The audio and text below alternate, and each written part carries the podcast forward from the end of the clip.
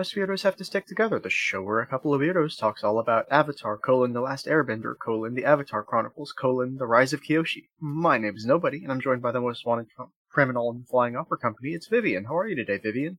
All right, that's that's the full title of the book, right? yep, it surely Look, we, is. we've been we've been time traveling so often lately to like uh save recordings that keep getting lost, and so it's like it's kind of hard to keep track of like everything in my head at times.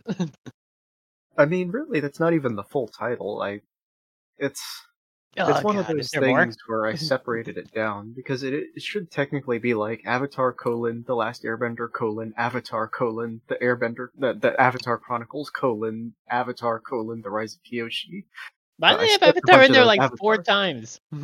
because that's how they format this series. It, every time it's you know it's Avatar colon The Legend of Korra, right? So it's Avatar colon The. Rise of Kyoshi. it's just that it's got a whole bunch of prefaces before that.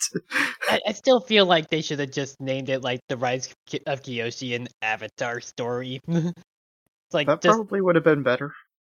it, it's it's so less more it's way less words and it's like just from the cover you can probably guess it's not related to the blue cat people Ha. because i'm honestly trying to think is there like a third avatar thing i don't think so Mm, that wouldn't surprise me.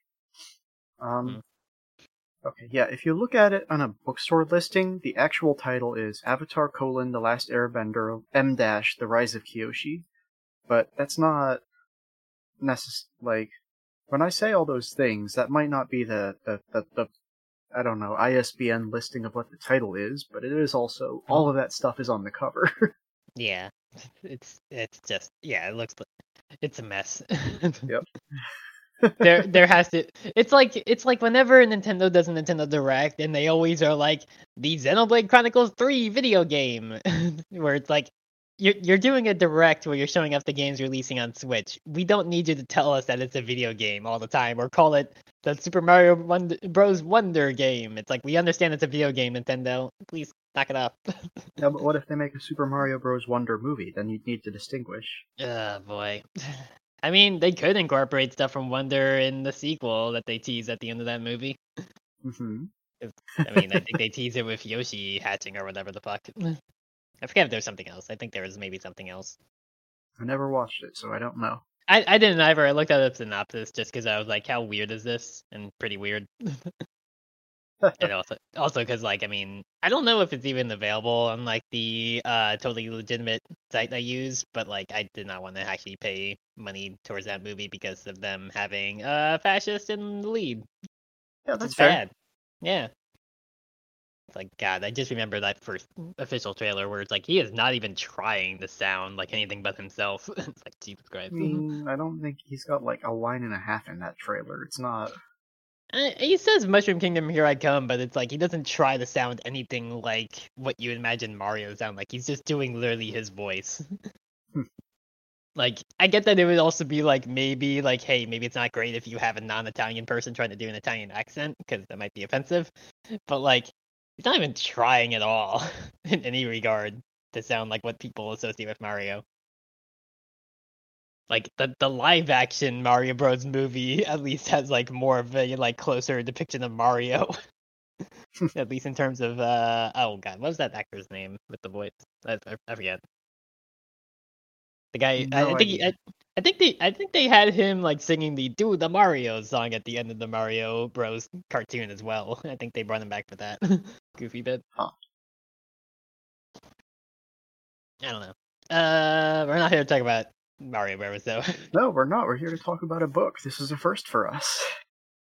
Yeah, which again, still funny that uh, we were talking about how none of the Kyoshi episodes released before the strikes are over, and now we had to go back and re-record the first two after the strikes Yeah, are over. yeah.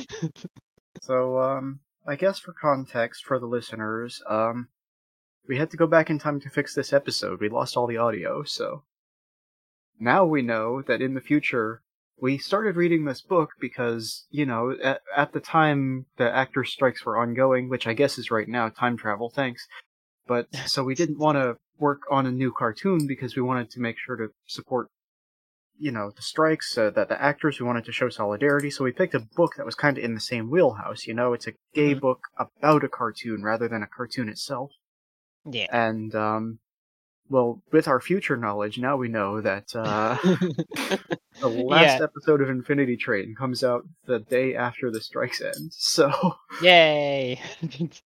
maybe not necessarily today, but in the next few episodes, you're going to hear us talk a lot about how we're trying to.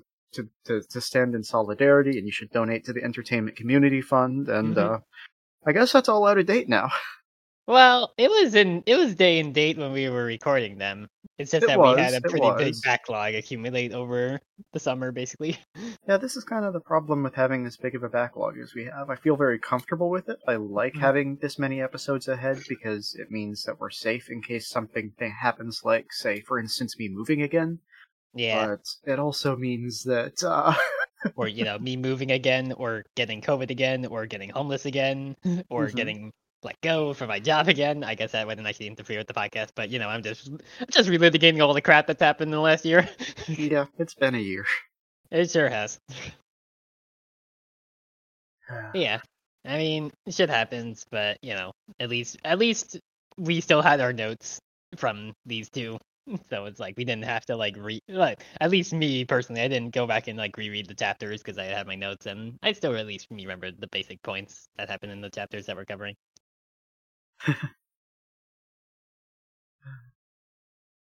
and to be fair it was also like what was it like um was it yeah it was friday evening i think when you told me that it's like oh shit we don't have the audio for these two and it's like oh dang so i It would have been was on a little- Thursday yeah oh thursday yeah, because okay. I edit these the day they go up, which is also the day we record them. yeah well, I, I basically- we don't. I don't edit the one we record that day. I edit the Mhm. one we're releasing that day. You know. Yeah, I basically just kind of got a little bit busy during Friday and Saturday, so I just didn't also have the time to try to go through them again, even in the audiobook format. That's fair. That's Mhm. very fair. I mean, time travel will do that to you, huh? But yeah, no, it sure will. Yeah. Um. So I think I don't remember if we covered this last time around, but since we have displaced our past selves in order to take over their bodies and record this show, um, do you have a history? I mean, we've talked about Avatar a few times, just in Mhm. passing, but like, have you have you? Do you have an extensive history with the franchise, the books, uh, the? Not not not as much of an extensive series because like uh I didn't or extensive history I didn't actually end up watching the show like at the first one until uh when was it um maybe like 2013 I think is when I finally watched Last Airbender I definitely fully missed it back when it was airing live I think it, it might have been like around the time when Korra was in like season two I think because I Oh, definitely remember. I definitely remember watching Korra season three and four when, as they were airing like live. But I think yeah, I think maybe I came to it late because like I think a big thing was that I was hearing people talk about Korra and just being like, oh, this isn't nearly as good as Last Airbender because the first two seasons of Korra are rough, especially this especially the second one, easily the worst of the four seasons. But like, uh, I, I say seasons, and we know they're called books in the show, but yeah, they're they're seasons. It's just a different word. But uh, yeah, no, I never actually watched it on Nickelodeon back when it was new. So like, I had to like go back. To be fair, like there's a bunch of shows like that that I just had super missed. Like it was like back in 2021, I think, when I finally watched Cowboy Bebop and Full Metal Alchemist Brotherhood as well. Because I just totally missed those. And also, to be fair, I was like, yeah, well, you know, at least I kind of missed FMAB back then because uh, the voice actor who voices Ed is a sexual predator. So I watched that in Japanese because I was like, I'm not going to deal with that asshole. yeah. okay. It, it, it's a Um, little bit strange in that case because it's like, well, they live in like basically like alternate Germany, so that speaking Japanese is strange and a little bit. But it's like it's an anime. What do you expect? It's gonna they're gonna say that Mhm. they're gonna speak Japanese no matter where they are if it's made in Japan.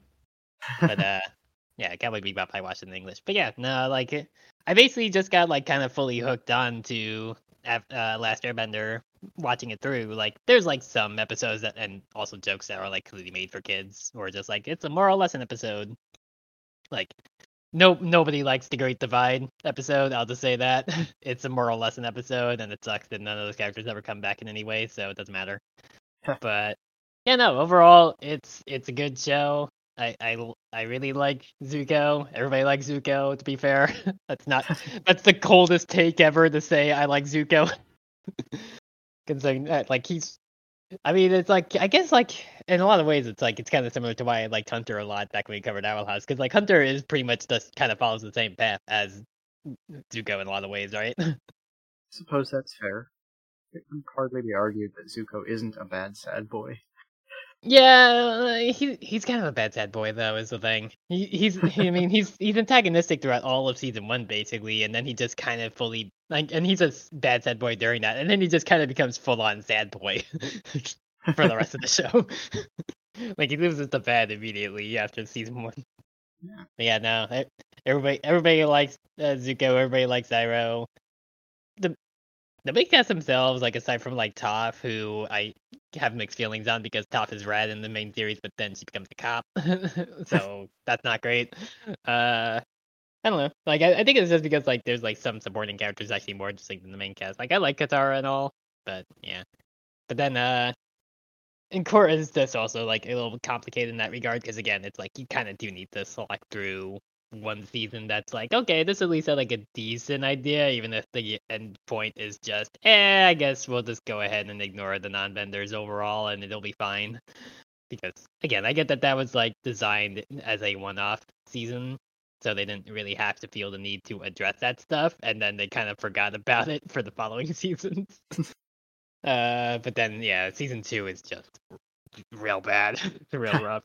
But then at least season three and four are good. It, it, they actually go in a decent, interesting direction, which I can't go into details of because I know you haven't seen seasons three and four of Korra. That's true.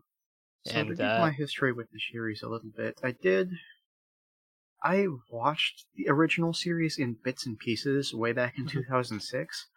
But the thing is, is that back in 2006, there was no like you couldn't stream it or whatever, so you just had to watch what was on.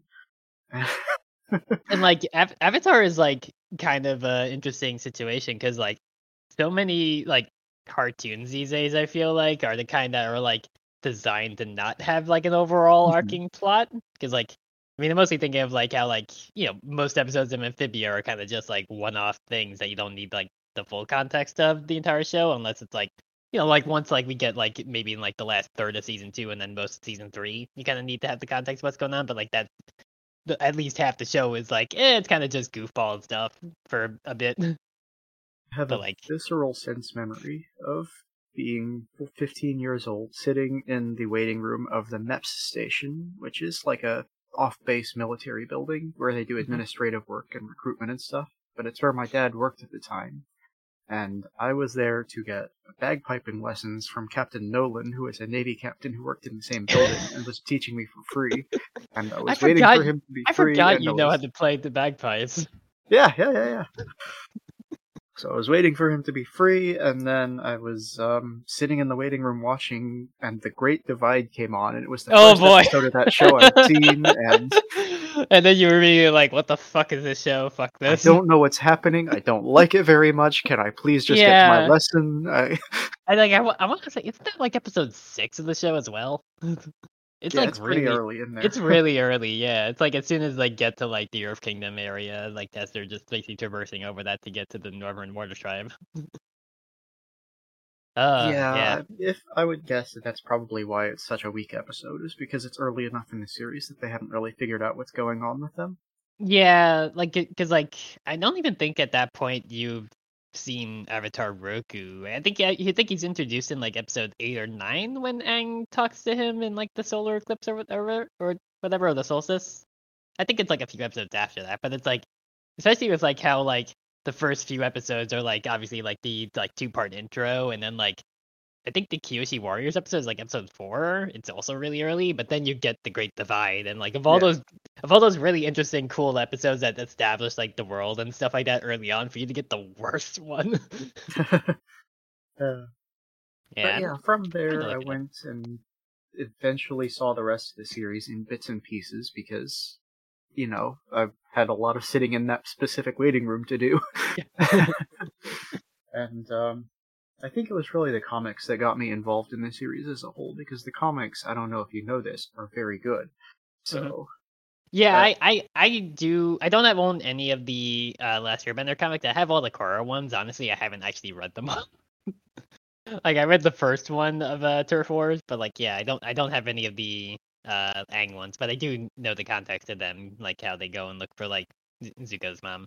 Also, I, I was well, slightly just one of the books. There's quite a few. yeah, yeah. I was wrong. The Great Divide is episode eleven, but like Okay. in the in the first ten though, you obviously have the two part intro. You have the Southern Air Temple, which establishes that yeah, well everybody I knew was dead because you see their skeletons. Then you have the Warriors of the Kyoshi. Then you have King Omashu when we meet Bumi. You have uh imprisoned, which I think that's the one when uh Katara gets herself sent to that like offshore rigging thing or whatever and has to like lead a rebellion of the earthbenders. And then winter solstice part one and two are seven and eight. The water bending scroll is like uh, which one Uh, that's not uh th- oh right that's when they Pirates steal the water bending scroll. and Right, right, yeah. I, I was I was thinking that was the uh the one with uh Bato, but no, Bato's later on, and that's how they find out about like how there was something uh, right. I, th- I think there's something related to Warbang Scroll there, and then episode ten is Jet. You know when we're, we're introduced to like Jet trying to do a terrorism. So it's like there's so many episodes there that are so much more interesting, and you get the great divide of all episodes. God, yes, yeah. Um, so more to the point, I guess. Um, the, the comics are very clever, self-contained stories Mhm. for the most part. Uh, if you have all of the Korra comics, then that means you have the one where they introduce the straight machine. Uh, yeah, yep. You definitely have mentioned the the the straight machine to me before. Yeah. uh-huh, yep. Uh, And, I think um, that might be. I think ever since you mentioned that, that might also be why I've been like, you know, at times I was like, maybe I should actually read these, and then you mentioned the straight machine, and I was like, maybe not. Sorry. yeah, you know, it, it just it sucks, especially because like I remember that first Korra comic also was like tries to do a lot to help like broaden the amount of queer people in Korra, because like that's where it establishes that like Aang's like daughter uh Kya is a lesbian, and also that like there's a history of like queer people, especially across like the Air Nomads and stuff. You know, trying to like fix what Nickelodeon didn't let them get away with in the show. But then you're telling me that there's this machine that makes Asami straight by brainwashing her or whatever her torture is like that's that's bad. I don't like that. Well, I mean, it is in the interest of a queer narrative, if that helps, because of course the whole point is that like, uh, Korra and Asami are in love, and oh Mhm. no, Asami's straight now, and so Korra has to fight to get her back and save her or whatever. yeah. It's you know, it's torrid romance drama. Mhm. Yeah, I, I get torrid that. romance drama under the lens of conversion therapy that actually works. hmm Yeah, it's it's just it it's just weird. It's it's it's a choice they made. I don't know if you've read it, but have you touched uh, Chuck Tingle's Camp Damascus? no, I actually haven't read any of Chuck Tingle's books, which we discussed before. Okay, well, because Camp Damascus is not what he's normally yeah, known yeah, for. it's, it's it's not his whole like fucked in the butt by the uh living embodiment of capitalism or whatever it is. yeah, no, it's it's a legit horror novel, but it focuses on a very similar issue. It's like a extreme Christo-fascist conversion Mhm. camp that is turning people straight, and one of the primary dramas is the main character and her ex-girlfriend who like used to love each other, but now they can't because one of them got hit by this conversion camp, and they have to like fight through it and figure out what their deal is. It's it's it's very much the same material, but I feel like it's handled a little bit better. So Okay, yeah. Yeah, cuz cuz like it's not like how it's like oh okay, like they were gay and now one of them got like conversion camped into being like yep, no, I'm straight I'm straight now, goodbye forever kind of deal. Like it's more like they were like trying to still process what they went through. yeah, it's they- more like, oh no, I've been conversion camped, and they grafted a demon into my soul, and now every time I think about girls, I start barking locusts. Yeah, you know, that's maybe a little bit of a problem. Yeah, it's a, it's a horror novel. If that's not clear. yeah. like, you didn't you didn't to be fair, you didn't put that full context of like they grafted the demon to my soul so I barf locusts if I ever had gay thoughts. uh huh. Hmm. But yeah, um, so I guess for the listeners, on the off chance that you have not seen any Avatar material, this has been a whole lot of nonsense. So, uh, baseline summary: uh, Avatar: The Last Airbender is a TV show created by uh, Michael Dante DiMartino and uh, I forgot the name of the other guy. Uh, I of course always get the one that I can't pronounce the name of. right. Uh, yes, so Michael Dante DiMartino and Brian, I believe that's Konietzko.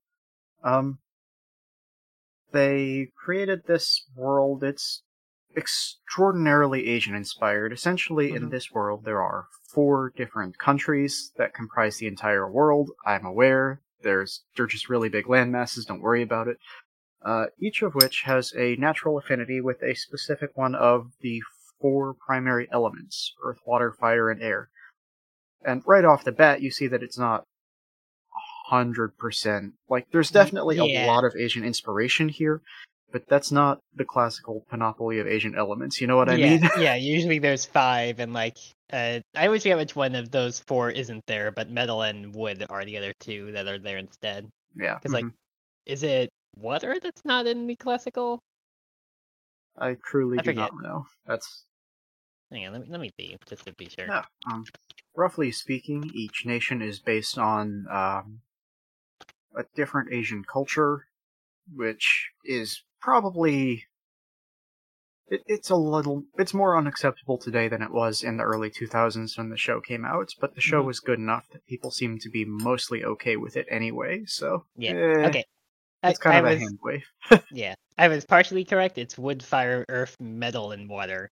Like, like air, air is not in there, and uh, it's wood and metal that are in there. But yeah, like I was right. Gotcha. Yeah, I was just incorrect, thinking it was water that was the one omitted with air Right. still there. But no, air is Um, out. The primary drive of the series is based around bending, which is to say people who can magically create and or control the elements that they are associated with. Generally, people only get to do one of those elements, except for the Avatar, who is a magical spirit being, uh, also a human. Uh, they get all four of them, and uh, they're also like a ghost in human flesh, so it's their job to keep the spirit world in balance with the mortal world, and that is the basis of the series. And the avatar keeps like reincarnating in new forms. Yes, every time the like, avatar dies, they reincarnate in a new form. Yeah. Uh, it follows a specific pattern based on which nation they come from. Mhm. And, uh, yeah, that's obviously highly contested, and everybody wants to find it because everybody wants to control them because the avatar be's the most powerful person on the planet. So, mhm. Or you know, occasionally just kill them instead of control them. well, yeah, that too. Yeah. Actually, often ends up being that somebody wants to kill them rather than actually try to control them or agree with them or work with Yeah. them. There's always usually somebody out there calling for their blood. And it never goes well for any of them. Yeah, that's fair. well, I guess Yeah, it went well- well for Koh the Face Stealer.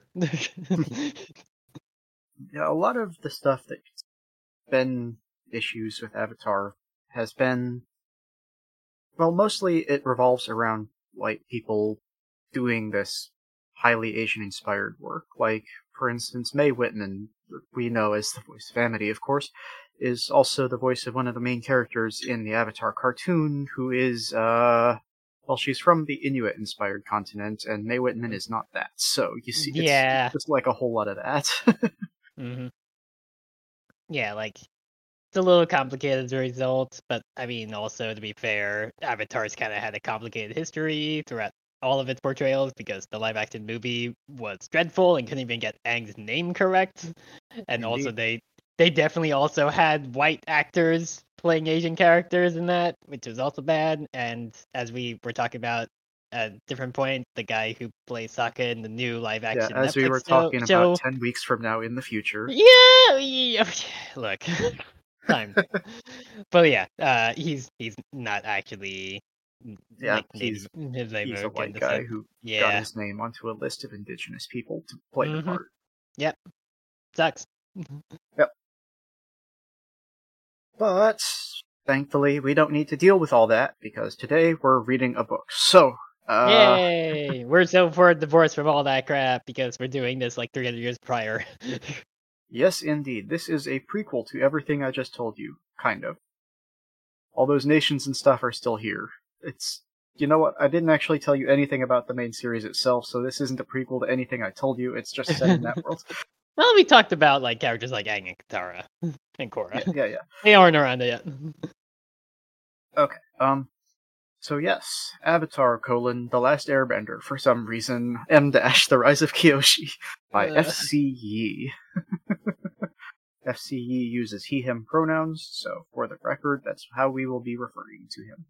Oh, neat. It's I didn't actually know also it also mentions that the book is written with Avatar co-creator Michael Dante DiMartino. Uh, I don't know how true that is because I'm just gonna dive right in here. In the foreword, Michael Dante DiMartino mentions uh, when I read this book for the first time, which tells me he didn't actually write it. yeah, like it, it might have been like okay, he offered like some like pointers in terms of like okay, what was the world like at this point in time in terms of like keeping it canonical or something. I, I would have to assume so because yeah, it's very. The foreword is a lot of talk about how frustrating it can be to hand off your work to someone else to just let them do what they need to with it, Mhm. and it, it's not. I guess not frustrating, but terrifying exactly because they're trying to hold to the the canon, the brand, so to speak, and it's. I don't know. It's not a it's kind of a nothing forward that you have to put in here because he created the series. It's it's only there because of that. Yeah. Is, is there one of these in uh, the Shadow of Kyoshi? I honestly do not remember. I'd imagine that there's probably at least one in Dawn of Yangchen, right? I don't think there was no. Huh. I guess this was the first one, so maybe they didn't have to feel the need Yeah. to do all of them. So this is the first book out of a four book series. Though frustratingly enough, it is separated. So the way it works is that the first two books are about uh, the character who it's named after, Kyoshi. The second two books are are about Yangchen, who uh, died. I want to say about forty five years before this book starts. So they're technically yeah. prequels to the prequel. Mhm. But yes, with that, let's go ahead and dive in. My chapter this week is called The Test, and for those who listen to the Ax Files, it is actually called The Test. The chapters have titles. I didn't call it that. Oh, I did. I also was looking this up, just looking at F.C. Yee's entry in the Avatar wiki. Apparently, there's another book coming out that is not written by him, The Reckoning of Roku, and like he also said that if he was to return for Avatar, he would focus on Avatar, Avatar Szeto. I think is how you pronounce his name, the Fire Nation guy That's- before Yang I'm aware of Szeto, yeah. Yeah, I was just trying to remember like who he was because I think we only see him in like a brief flashback in the show overall. Yeah. Interesting. I did recently read uh, Yee's other books, The Epic Crush of Genie Lo and The Iron Will of Genie Lo, and, um, you know, it, it's good YA fiction. Uh, it's not gay, so I'm not Uh, but I don't know. It's fine. Um, high schooler discovers that she's the reincarnation of the.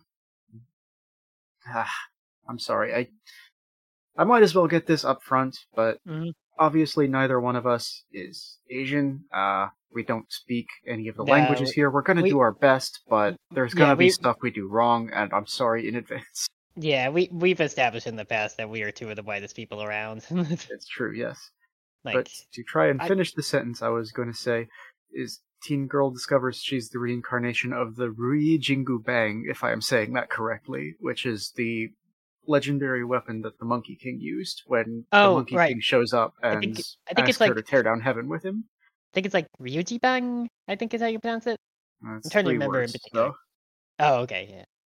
I mean, yeah, I'm, I'm trying to remember how it's like written out, so I was trying to remember just based on the top of my head there. Because like, my my bad point of reference there is that's also the name of the weapon of the monkey guy that's based on the Monkey King in RWBY, and I hate it. it's fucking yeah. You- Oh I, I think it's because they call like his different staff parts uh, Ryuji Bang and Jingyu Bang. I think is what they do that in the show. That's why I was thinking that. Hmm. But yeah, no, sucks. That show is bad. Don't don't watch RWBY. Yeah.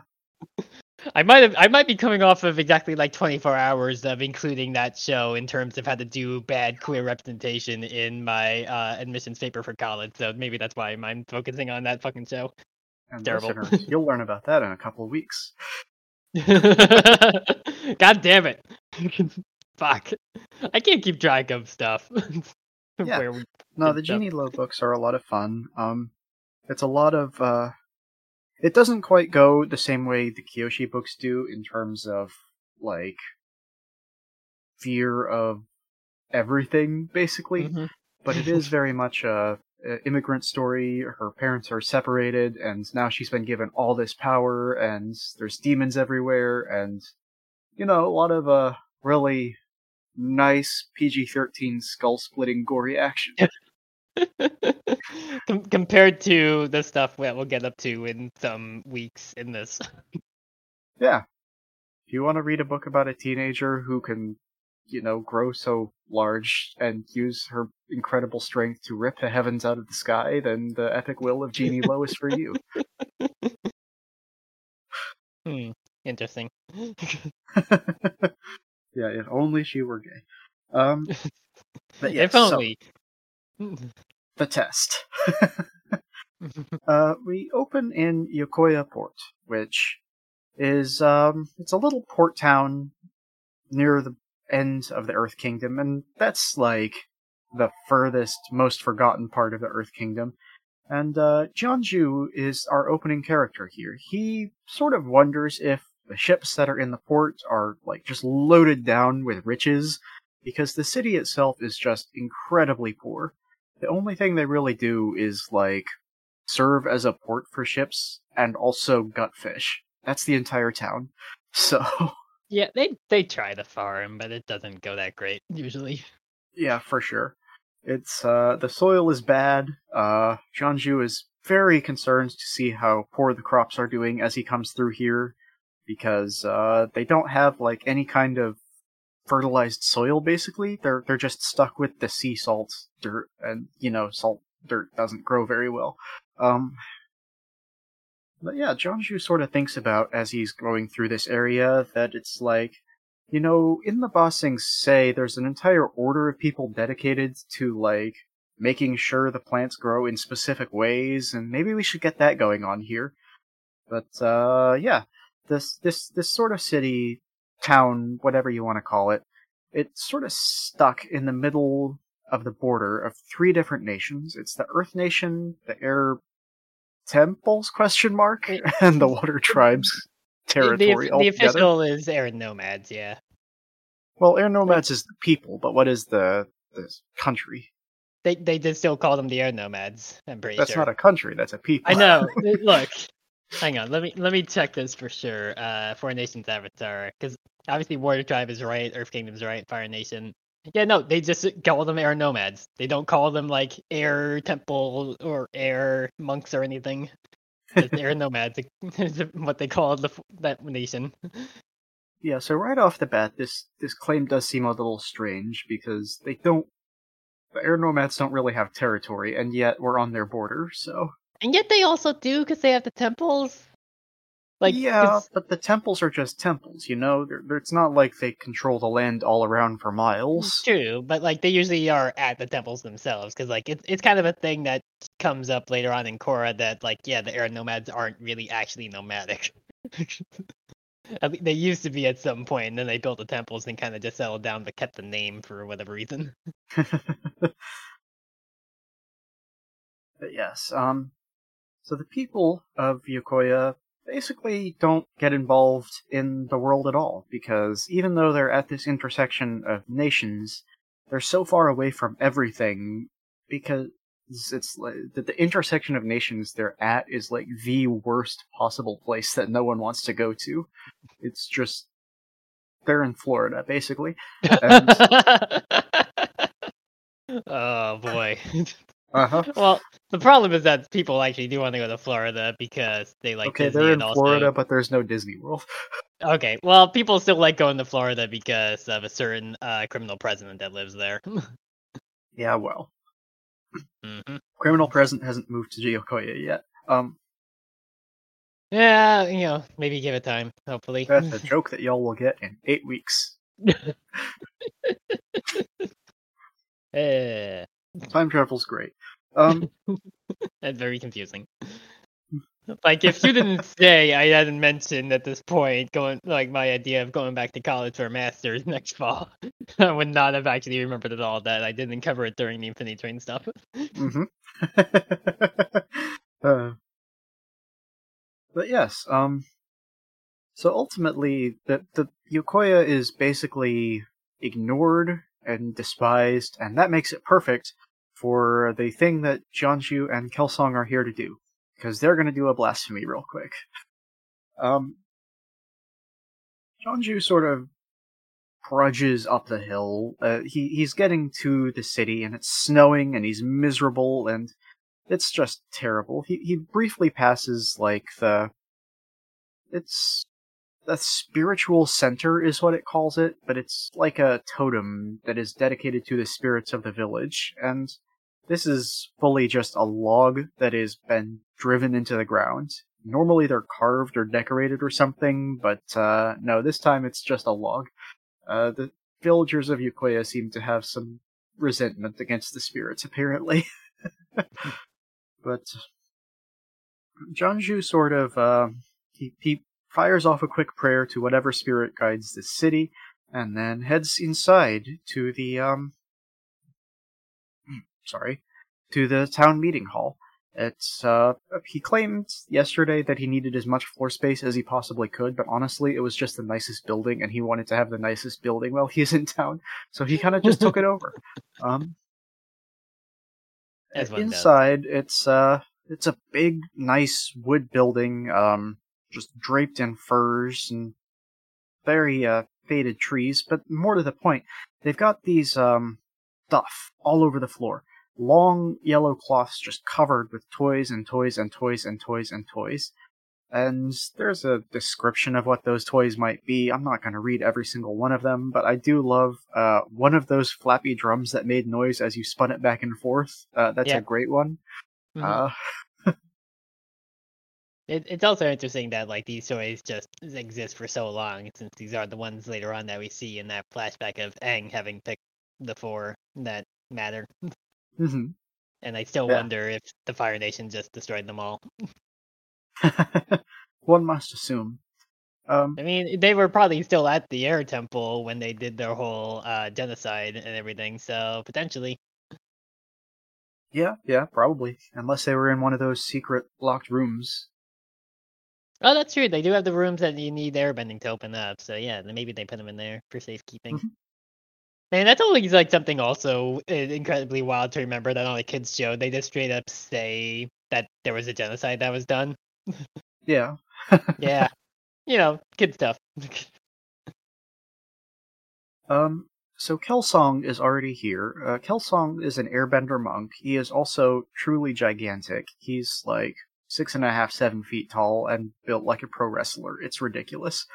but he is also incredibly precise. He's out laying out more and more of these toys and just being extraordinarily careful about how he positions them.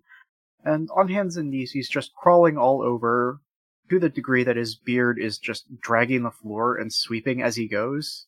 That's got to be a pain to brush out, but uh, yeah, I've I've never had like any sort of like long facial hair of any sort when I was still thinking I was this and all. I, I to be fair, like the most I ever would go was like two weeks before I was like, this is just fucking annoying. I want to get rid of this. I tried that I mean, I once wore a full in beard for several years, but it was never got like this long. This is yeah. Yeah, no, like it, the the most I ever had was just like that, and it's like to be fair, that's mostly still just like peach fuzz that's just scratchy and annoying. And Uh. now I literally can't because of electrolysis. Yay!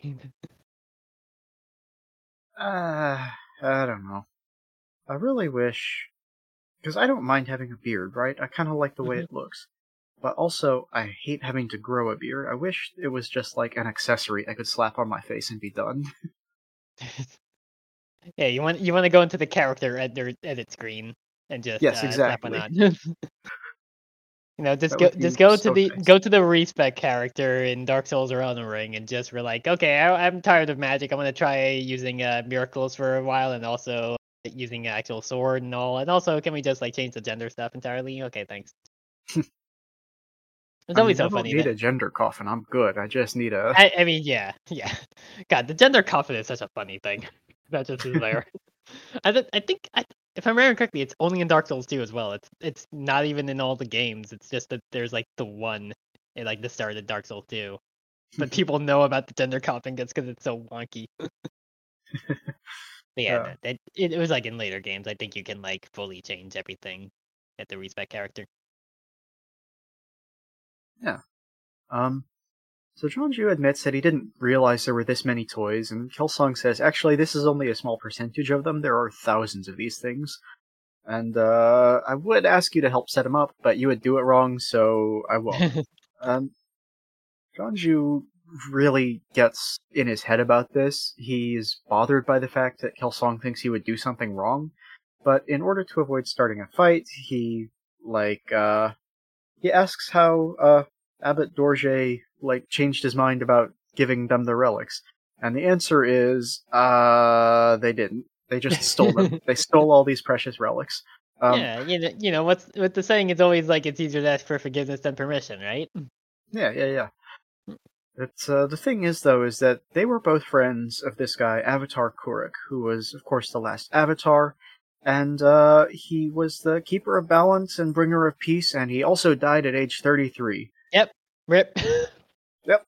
He got he got told he was the avatar at like maybe like age sixteen or something, roughly, and then like he only got to do that for like half his life before he fucking Mhm. died because because he fucked with Koh the Face Stealer. Yeah, you find out you're the Avatar at age 16 unless you figure it out yourself. So, realistically Yeah. speaking, he was the Avatar for one year more than he wasn't. Yeah, like eh, like some people like Korra figure it out when she's like four because Korra figures out that she can bend multiple elements. But like Aang Aang was told when he was like ten or eleven because of the Fire Nation stuff going on. But yeah, mm-hmm. typically speaking, it's usually like more like, yep, once you get to be like, I, I guess like to be fair, like at this point they're looking for like seven year olds to try to figure out they are the Avatar, even if they don't show signs of being it, other than with this toy test. But Yeah, yeah, but they like, wouldn't necessarily tell the kid that. yeah, true. They're not telling people like what the purpose of this is really, but uh, Yeah, for sure.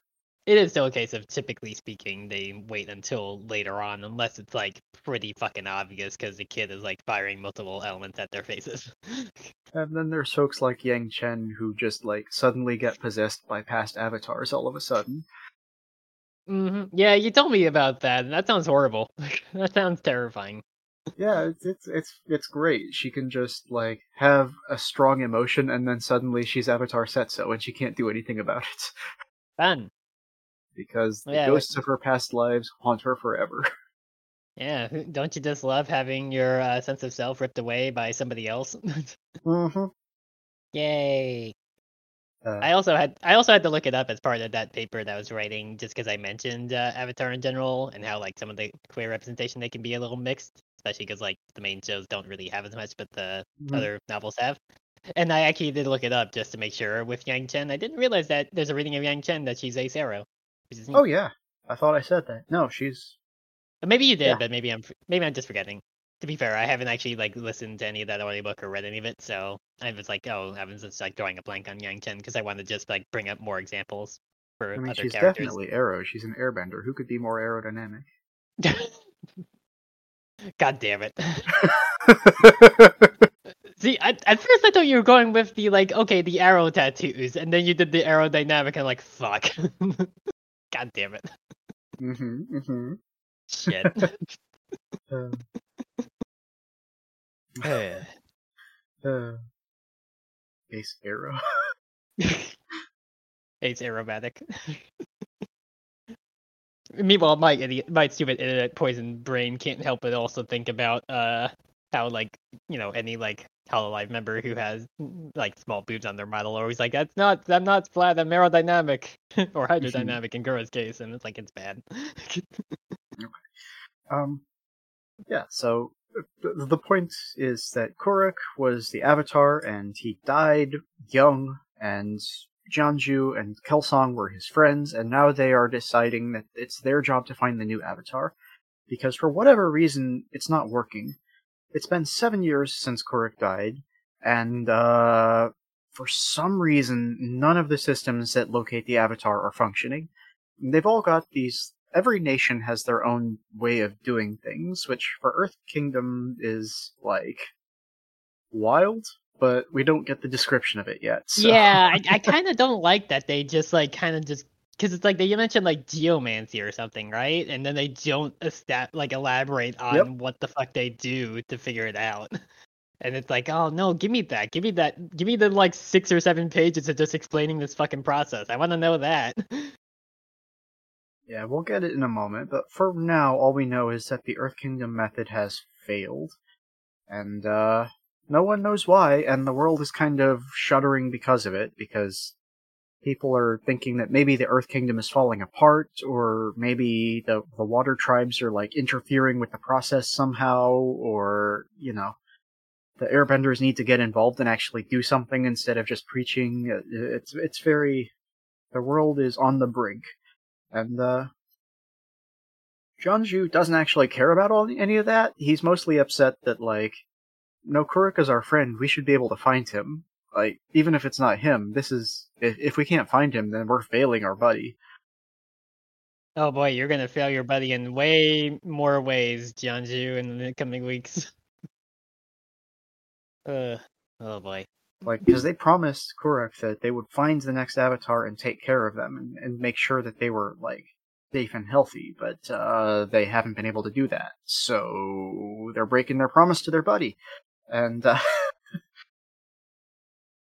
but yes, so there should be a seven year old avatar somewhere in the world, but they can't find them. But right as it meets, uh, noon o'clock, uh, Kelsang finally finishes setting up the toys, and outside villagers and their children start queuing up to do this test. Um, and then we get I just the briefest definition of how the Earth Kingdom does uh, finding avatars.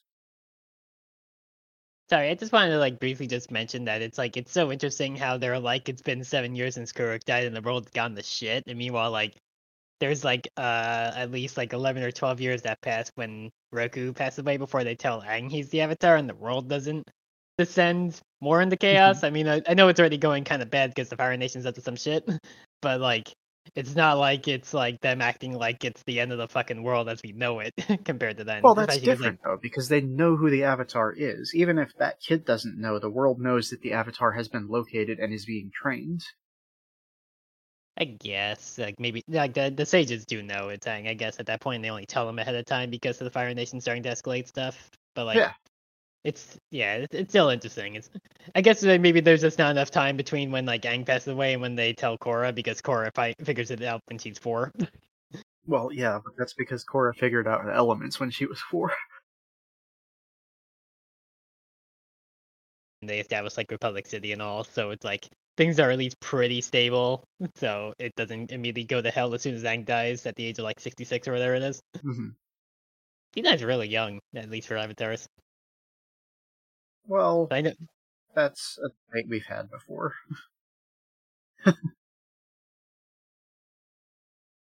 that's a good question. Yeah, I don't remember to relitigate. It's because they're like, well, he technically still like had his like soul age in the ice when he was frozen for like a hundred years. Is the Well- is the reason why he like passes away at an earlier age than most avatars. The thing is, is that avatars normally just have a human lifespan. Kyoshi is Mhm. a special exception. Yeah, It's not- Kyoshi's Kyoshi's the exception, not everybody normally. But like to be fair, like most avatars still live to be in like their like 80s or so on average. Yeah. Because like Roku was like 80 or something when he passed away, and like I don't. How old was Yangchen when she passed away? Do you know? Uh, no idea. Hmm. The books Uh, do not, in fact, cover that. Uh, maybe maybe the wiki says. I want to see without spoiling stuff. Uh, do she's 17 at the start of the book. Do you know what year that book starts in? Because it says she passed away in 345 BG. Uh, no, I'm sorry to say that I don't. Hmm. Um, Uh, let's see. Does it say anywhere to do? Um. Hmm. Uh, trying doesn't see. look like it. I don't think they say in the in the wiki when she was born. Nope. Wait, wait, wait. Uh, does it say when Szeto died? Nope, sure doesn't. Doesn't when Szeto died. Starting to use that logic of like, okay, that might have been the same time she was born, obviously, but no. uh, all right, well, whatever. but yeah, Aang's, Aang's still not like terribly old when he passed away because of that reasoning. But yeah.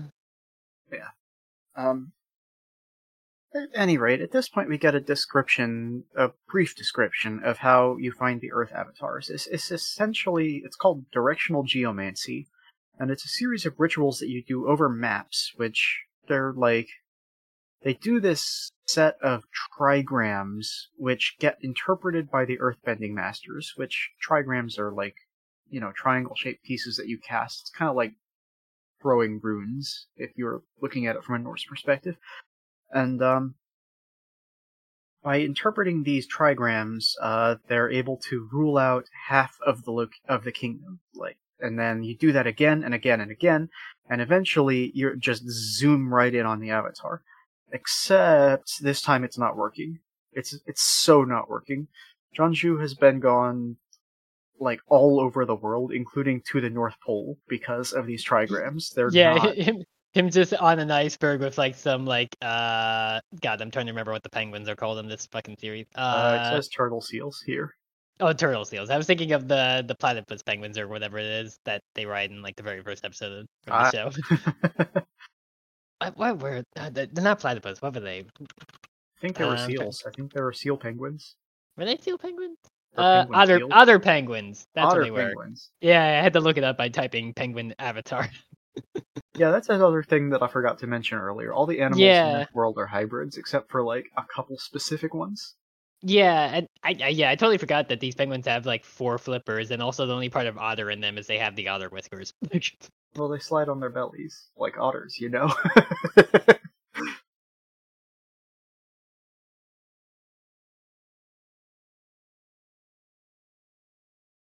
yeah, but yeah, that's like the only part of otter in them. But yes, um, so they have they had like every friggin' master in the entire Earth Kingdom try this trigram, and that's why Jianzhu's been all over the place. But it just doesn't work. It no one has been able to figure it out. So Jianzhu and Kelsang get drunk because they miss their buddy and they're desperate, and what they come up with is like, all right, if the Earth Kingdom's nation, if the Earth Kingdom's method of finding the avatar isn't working, then what if we do one from a different mess, a different nation?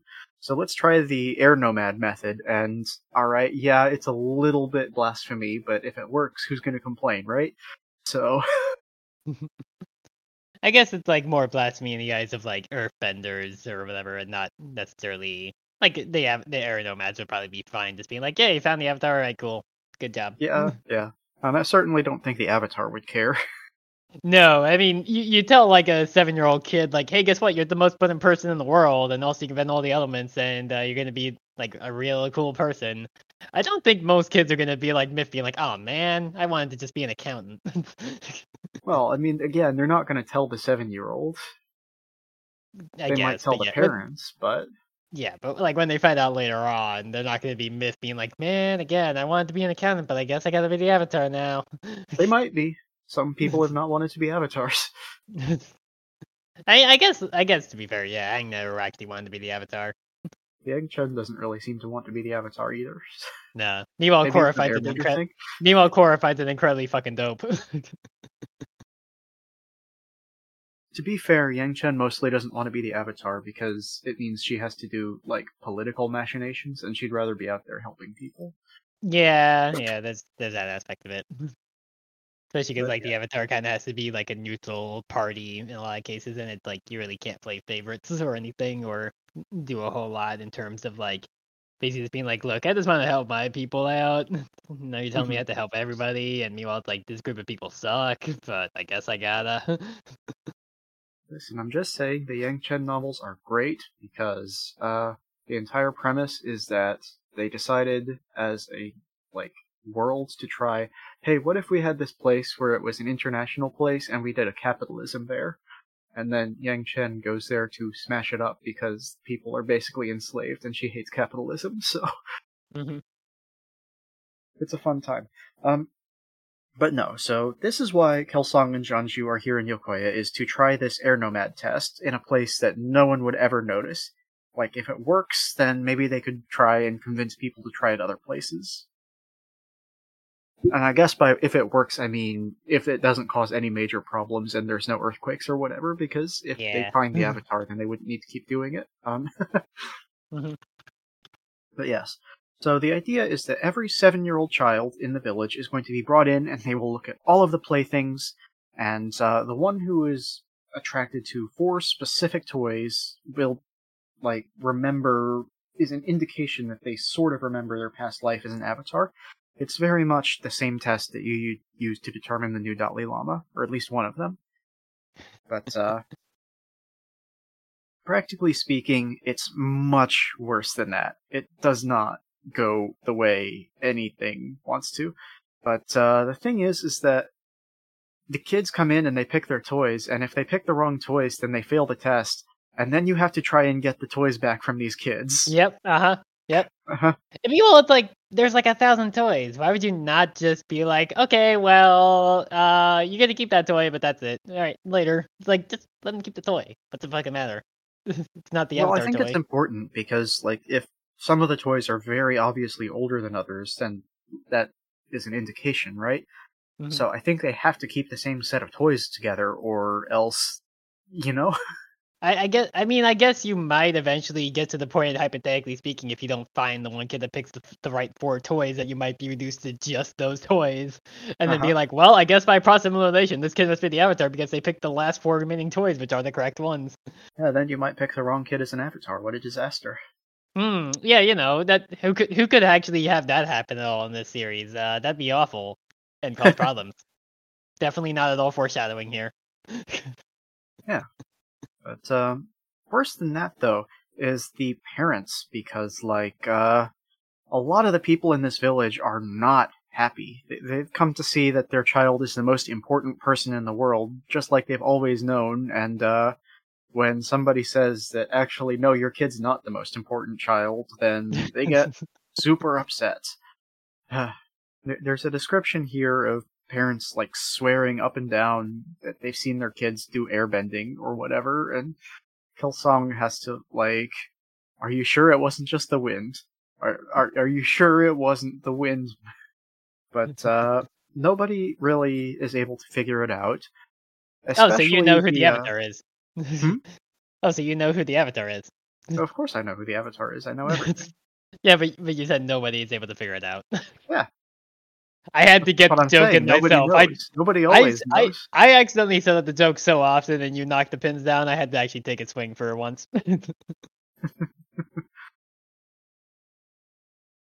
At any rate, um, the, the the leader of the village, who it's referred to as the village captain. I don't know what that means exactly. yeah, they he- they don't really have like a guard force, at least from not from what we hear. So like, like, is he like the captain of like the main ship fishing vessel or something? That that's the best I can think, right? Maybe Hello. I, I truly Hmm. don't know. I would guess that it's like the equivalent of a mayor based on the way the daughter acts, but yeah. Because like I'm pretty sure, if I'm remembering correctly, isn't this Alma who we see in the next chapter too? it is because when she fails the test, she asks to see their manager. She's a seven-year-old and she wants to escalate it to their manager. Uh. Yep. Um, Alma Alma immediately just deciding that she wants to change her name to um God, why am I drawing a blank? Garen. I was drawing a blank on the fucking asset manager name. How did that Uh, actually get to be the the the the, like, the name for people who just kind of want to always talk to the manager? I'd be settle on Karen as the person who does that.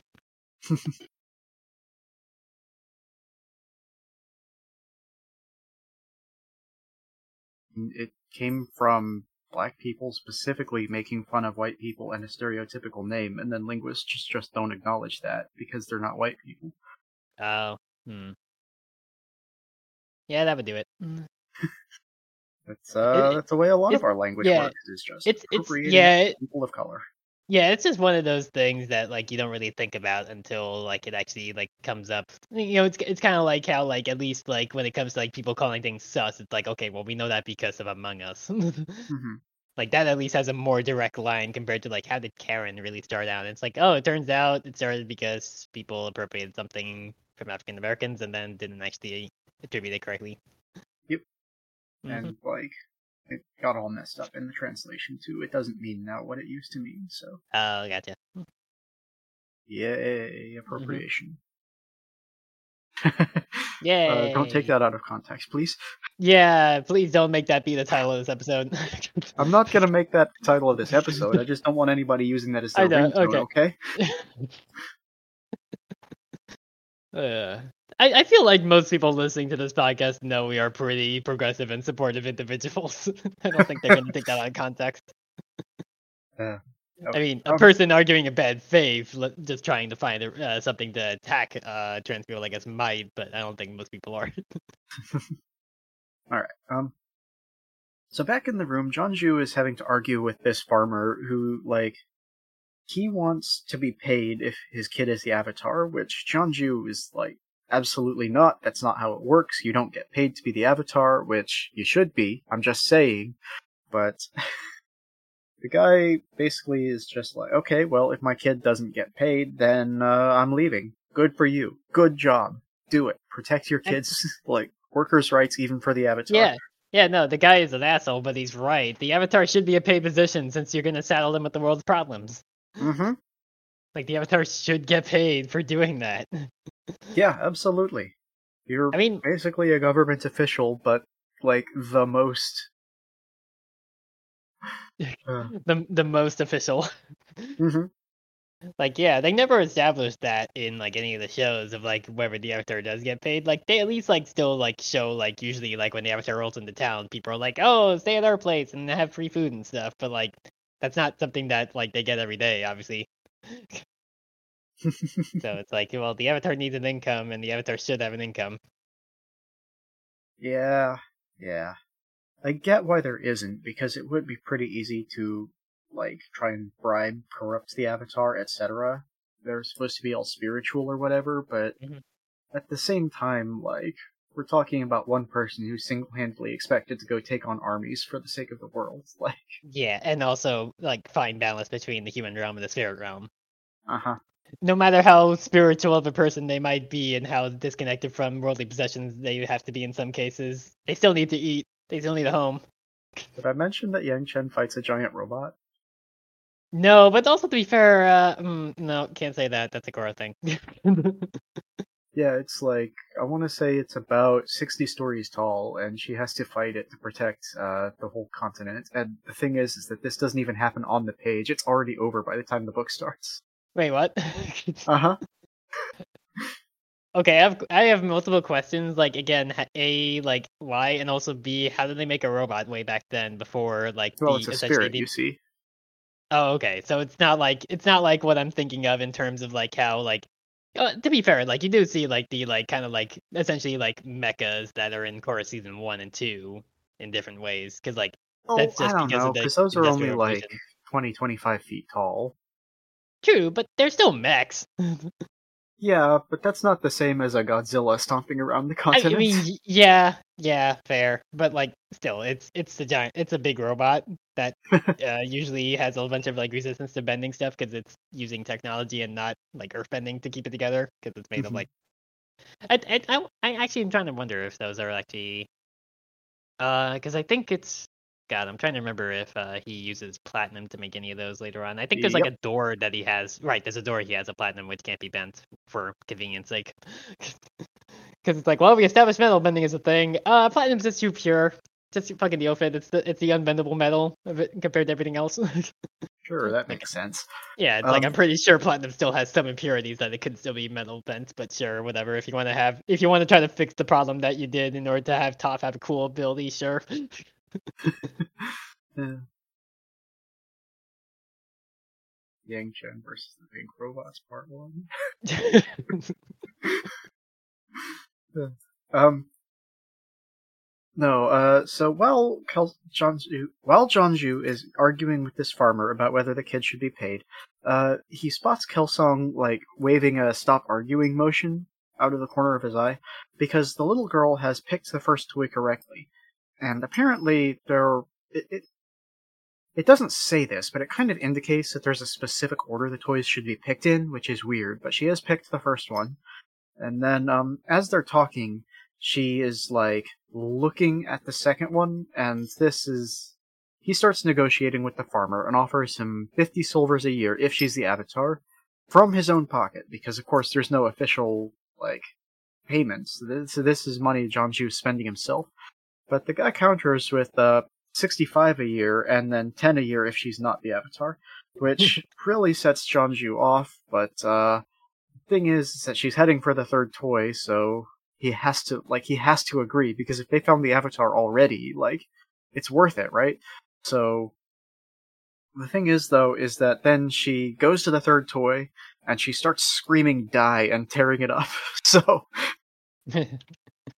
kids, right? Um, did did they say which toy it was that she tries to kill? I forget. Uh, stuffed hog monkey. Oh, okay. God, what's up? What's up? Oh, now I'm trying to think of if there's actually a picture of a hog monkey. That's got to be a really good quality plush if it lasts for the thousands of years, oh, right? Yeah, yeah. Right, hog monkeys were shown in the show. Yeah, they are literally just a monkey, but they have like a boar face. That's mm-hmm. the only thing about them. yeah, I forgot that they were in the show before.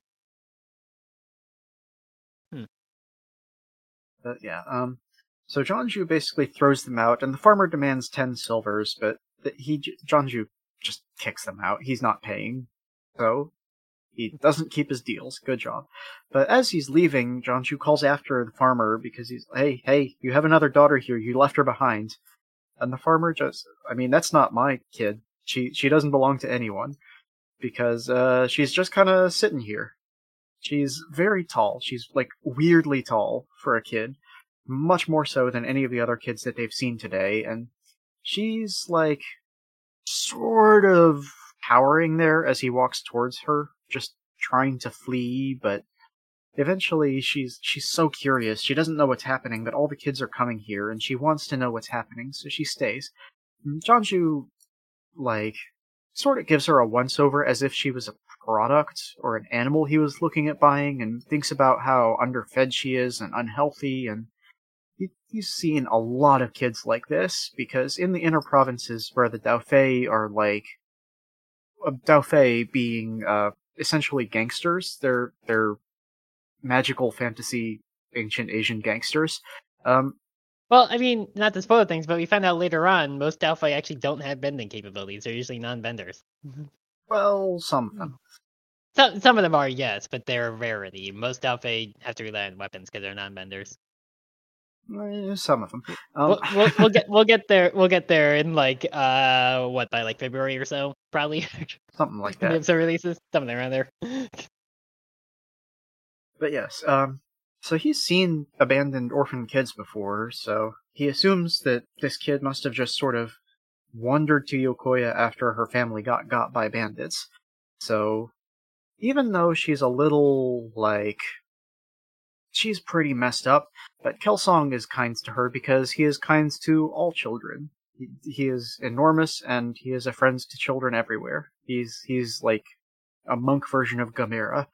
Um, he asks what the kid's name is, and she reveals that it is Kyoshi. That Kelsang decides to let her try the toy, or the test. He offers her a toy. Jianzhu is a little concerned because she's so tall. Like, she's taller than some teenagers which tells me she's probably about five foot something at this age already.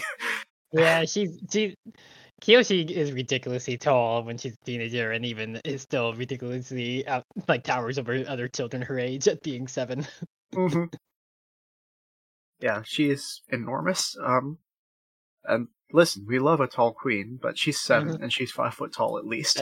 A, a tall bisexual queen. But yes, um,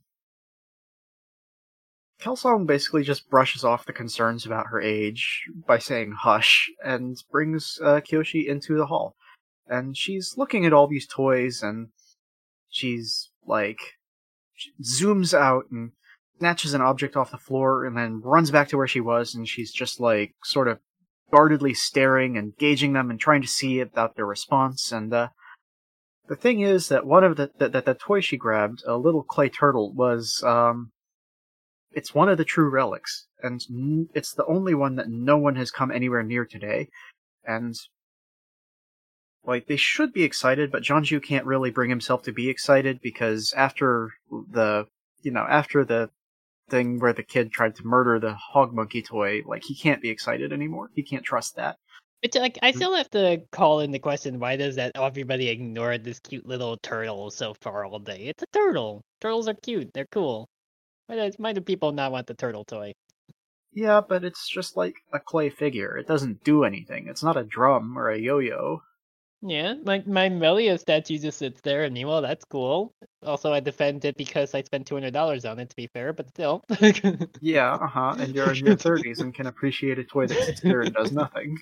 Yeah, it looks nice. She's over by the the amiibos of Pyra and Myth are also from Xenoblade, and also near my little figure uh figurine of Terra from Final Fantasy VI, and Red from Transistor, and Solaire from Dark Souls, and they're all neat. Listen, Kids want toys that do stuff. This is why every toy has a voice guess. box in it I- now. I guess I guess that's why toys do have that, and also like usually like toys have like some sort of like gun arm that shoots a blast of some sort.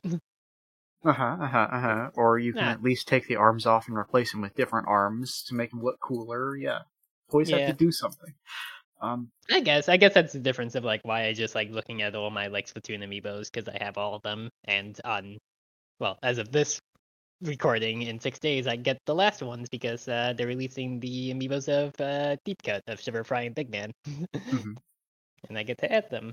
I don't know what they I don't know what they unlock, and I also really have not played Splatoon at all all year, but I still like them and I want them. Just because they look nice.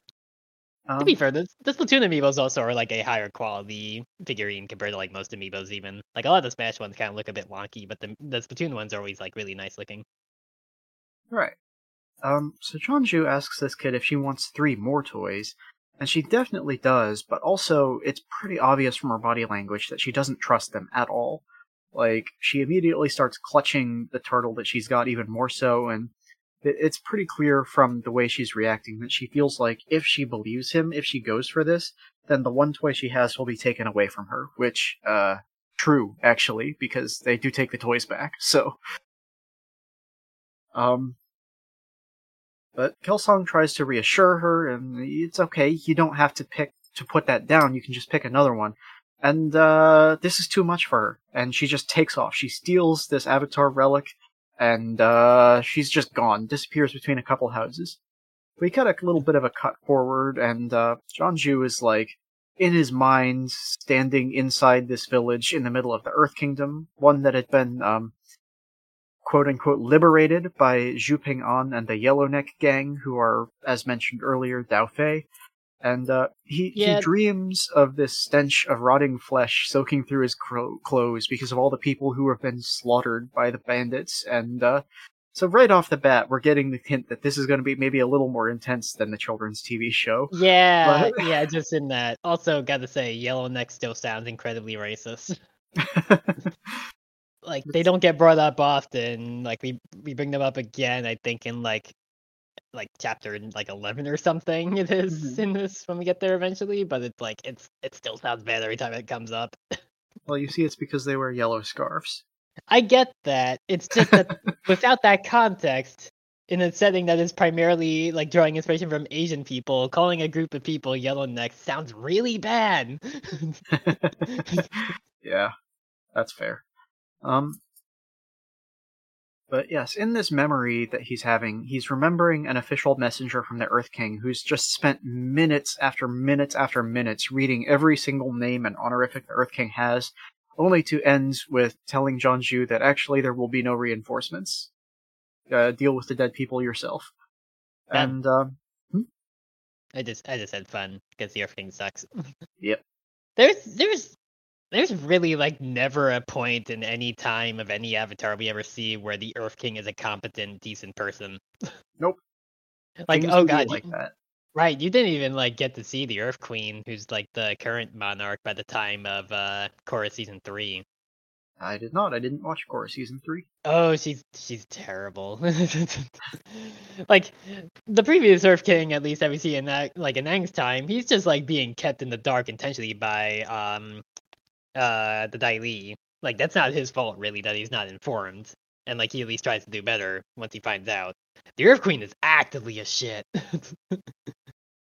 You remember Also- the comic I mentioned where Mm-hmm. uh, about the straight machine?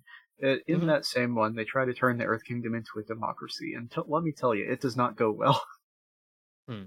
Also, yeah, I just now realized it's interesting that you haven't seen Korra seasons three and four, but you at least probably have some context of what goes on in them because you've read the comics that come after. hmm So like you probably know uh um oh god, I'm trying blanking on his name. The guy who's like the Earth King content like candidate in book four. I think his name is Uh, Wu. I couldn't tell you; it's been too long. But I don't I don't know if he's actually in those. I I have to assume he gets brought up because like he kind of just like you know doesn't really care much about being king by the time season four, by the time season four ends. I think he's Wu. Uh, like I say, it's been a while. I don't recall, but I definitely Yeah, know yeah, his name is Wu. She's the one who invents the straight machine. Oh, great! Why, K- K- Kuvira? Why, Zelda, Zelda Williams? Why are you making the straight machine after also being a fascist? I guess, I guess to be fair, that there is like a one-to-one linear line, huh? Because she does become a fascist in book 4 Uh-huh. So her, you're telling me she's the one who makes the fucking conversion therapy machine? It's like, okay, yeah, I hate that. That's where it goes. she does it herself, but she definitely like has people do it and then uses it. Please, please tell me that it's not Varrick who gets roped into building that. I don't believe so. No. I would hope not. Varrick is cool, and I don't want to hate Varrick. like Var- Var- to be fair, Varrick is an asshole, but he's a fun asshole, and he does the right thing when he actually is like pressured to do it. Because eventually his conscience actually does catch up with him, but it's like Mhm. he's he's a fun dickhead. but I don't want him to just be a dickhead, dickhead. Yeah, um, from this uh, from this horrible memory, Jianzhu goes into a different memory where he's trying to negotiate with uh, Tulok, who is the king of the Fifth Nation pirates. The Fifth Nation is not an official thing; it is a, a massive pirate fleet who have declared themselves as a country. They don't actually have a landmass; they're, they're they just have ships. And um, this is uh, the pirate like coughing and splattering blood and phlegm all over the peace treaties that Avatar Yangchen drafted and uh, Jianzhu is just so in his own head about how like I should be sitting next to the Avatar, I should be the the the, the right hand, I should carry that authority, but we can't find the Avatar, and it's all my fault. And then Kelsang just smacks him on the back with his enormous hand because remember we've been introduced to two giants in this chapter, and one of them is Kelsang. Um, and uh, he he makes a joke about like ah don't don't look so upset. You would think that you just lost your nation's most important cultural artifact to a child. but um Jianzhu wants to chase the kid down, and Kelsang basically like says no because eh, it's fine. This this kid has nothing. I would feel really bad about taking a toy away from her. So she can keep it and I'll just go and get in trouble myself. I'll take the blame. You don't need to get in trouble. I'll like I won't even mention you. And Jianzhu is like really concerned about this on account of this is going to ruin the air nomad test forever and he would like is Kelsang really willing to do that to make this one child happy? But Kelsang just says it it'll find its way back. Don't worry about it. Probably. Hopefully. maybe, maybe, Maybe. unlikely. yeah, and that's know, the end of my chapter. uh, knowing what I do about in the future, it's like, oh, this poor turtle. uh, yeah. I remember like when we recorded this first being like me being like, does the turtle come up again? And it's like it comes up in like chapter three, actually. the turtle appears like pretty quickly again. Because Kyoshi kept it all this time. yeah, we should uh probably take a break though for the Patreon stuff before we get to the next chapter, huh? Same. Absolutely. Thanks for that intro. Um Yeah, usually I'm not the one that does it. Usually Yeah. you lead into the ad read. It's a little weird, but it works. Uh, so, uh, if you would like to join us at patreon.com slash usweirdoscast, you can get uh, all sorts of stuff. Of course, the primary thing we offer at our basic tier is uh, 13 weeks early access to The Ax Files, our show where we reread every Animorphs book. It's a blast. Um, there's so much going on. Uh, there's mysteries abounding. Uh, yeah, it's it's it's great. Um, But of course, we also do other stuff for our higher tiers. For instance, every week I write a queer book review slash recommendation. It's uh, like a newspaper column, but for gay books. Yeah, I'm I'm still impressed with the amount of gay books that you say that you already have like fully like read already that you have prepared for covering it. Considering like especially in contrast where it's like every Saturday I mostly just am like, all right, what am I gonna play this week? no plan. Yeah, Meanwhile, no. you're like, I have like 18 books already read and ready to go. For sure. I've got a spreadsheet of the stuff that I've read and want to include so I can get like a rough idea of order. So I just, you know, it, it's a matter of uh, sitting down and writing it because those reviews are intensive. yeah. Yeah, as I alluded to it though, uh, every week I basically just look at my computer and was like, what what do I feel like playing this week that would be entertaining? Uh, turns out, I, I mentioned this in the uh, scripter and also in the few minutes that it starts, uh, I somehow fully lost the save file to the Platinum Random Nuzlocke because uh, the SMU had like an update or whatever, and now I can't find it anymore. Ha! So in, instead, I decided to start finally playing something that I had as an idea since like almost the start, which is I want to actually properly fully play all of Final Fantasy VI for the first time because I, as a kid, thought I was near the end, and no, I was. I, as I realized later on, I only got halfway through that game because. Oof. To be fair, when you get to a place called the Floating Continent, that feels like very definitive Final Dungeon stuff, right? No, that's halfway through Final Fantasy VI. uh, so I'm playing it with a like fan mod that uh, rebalances stuff and also changes the, the translation and localization to be a little bit better, and which is called Brave New World. And there's there's been some things that are a little questionable in there, like some. It kind of has that little like at times like this is the mod, so we're having like some audio be a little jokey at times, not audio, but like dialogue be a little bit jokey from NPCs. But like overall, it's felt pretty good. Like it really rebalanced like how characters learn spells and stuff. Mhm. And yeah, uh, it's been interesting. They definitely also make the first few bosses really fucking easy compared to how in the original they were a little tanky.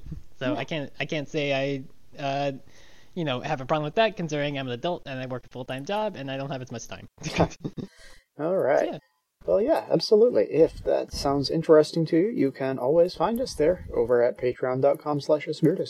And uh, I think the only other thing we need to do right now is give a huge thank you to our patrons. So we need to say thank you very much to Bookcase Queen, Trigger Harpy, and Aurora Borealis. Thank you so much, y'all. Yep, we continue to appreciate the support you give us to help us mm, do the nonsense that we do. Absolutely. But uh, for now, uh, take care and enjoy getting back to the book. Uh, yeah, that will lead us into my chapter, which is chapter two, which is just called Nine Years Later. Because the thing that I find a lot in this book is so many of the chapters are quite literal.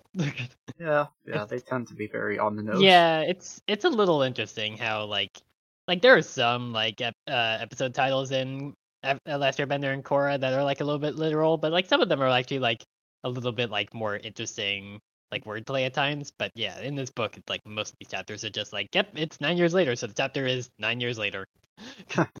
I guess it could be more literal if they were like the time skip. What's the name of this chapter? but yeah. Just open with uh, Kyoshi, who's now like 16 or so, being antagonized by some of the spoiled little brats of Yokoya that we saw try and fail to be classified as the Avatar. Uh, you know, pretty much same kids. Uh, their leader, Alma, who was the little girl who tried to murder the Hog Monkey plushie, uh, berates her for just not having parents because she's a spoiled little rich kid and sucks. Uh, and she's also basically uh, has stolen a jar of pickled spicy kelp from Kyoshi that she's like, I forget at this point if she's covering it over there with her bending. I think she is. Again, I didn't reread the chapter, so I'm trying to remember the full context. I'm sorry? Uh, is is Alma earthbending it like out of Kyoshi's reach at this point, or is she just Oh, holding yes. onto it? Okay, yeah, yeah. Again, I didn't reread the book, so I was or reread these chapters, so I was like trying to remember if this is when she's already doing it. Yeah, Alma is like air or earthbending this thing down the way, Mhm. but she's not especially good at controlling it, so it's sloshing all over Yeah. the place and almost spilling the kelp. And Kyoshi's like Y- you basically know, having a panic attack, but she can't say that because if she does, she'll have to fight them. And Mm-hmm. It's funny that I have to ask for this context, and meanwhile, the very next sentence in my notes mentions that Alma has offended it. Whoops. Uh, yeah. Uh, getting back to that, uh, Kyoshi was charged with delivering it to Jianzhu's mansion that he's built in the last time uh, amount of time because that's the new like place that he and the Avatar reside at. Uh, and she worked with a servant there. But along the way, Alma earthbent the jar out of her hands and hovers it in the air as they basically just harass her along the way because they're shitty kids who are always like just being rude because they have parents and she doesn't. So that means that she has to be picked on because kids suck. hmm Kyoshi knows if she gives even an inch to these little shits that the situation will spiral out of control, and Alma's two goons further berate her for her cushy servant job that doesn't require re- regular peasant work like their parents do, even though they themselves get away scot free because they're teenagers.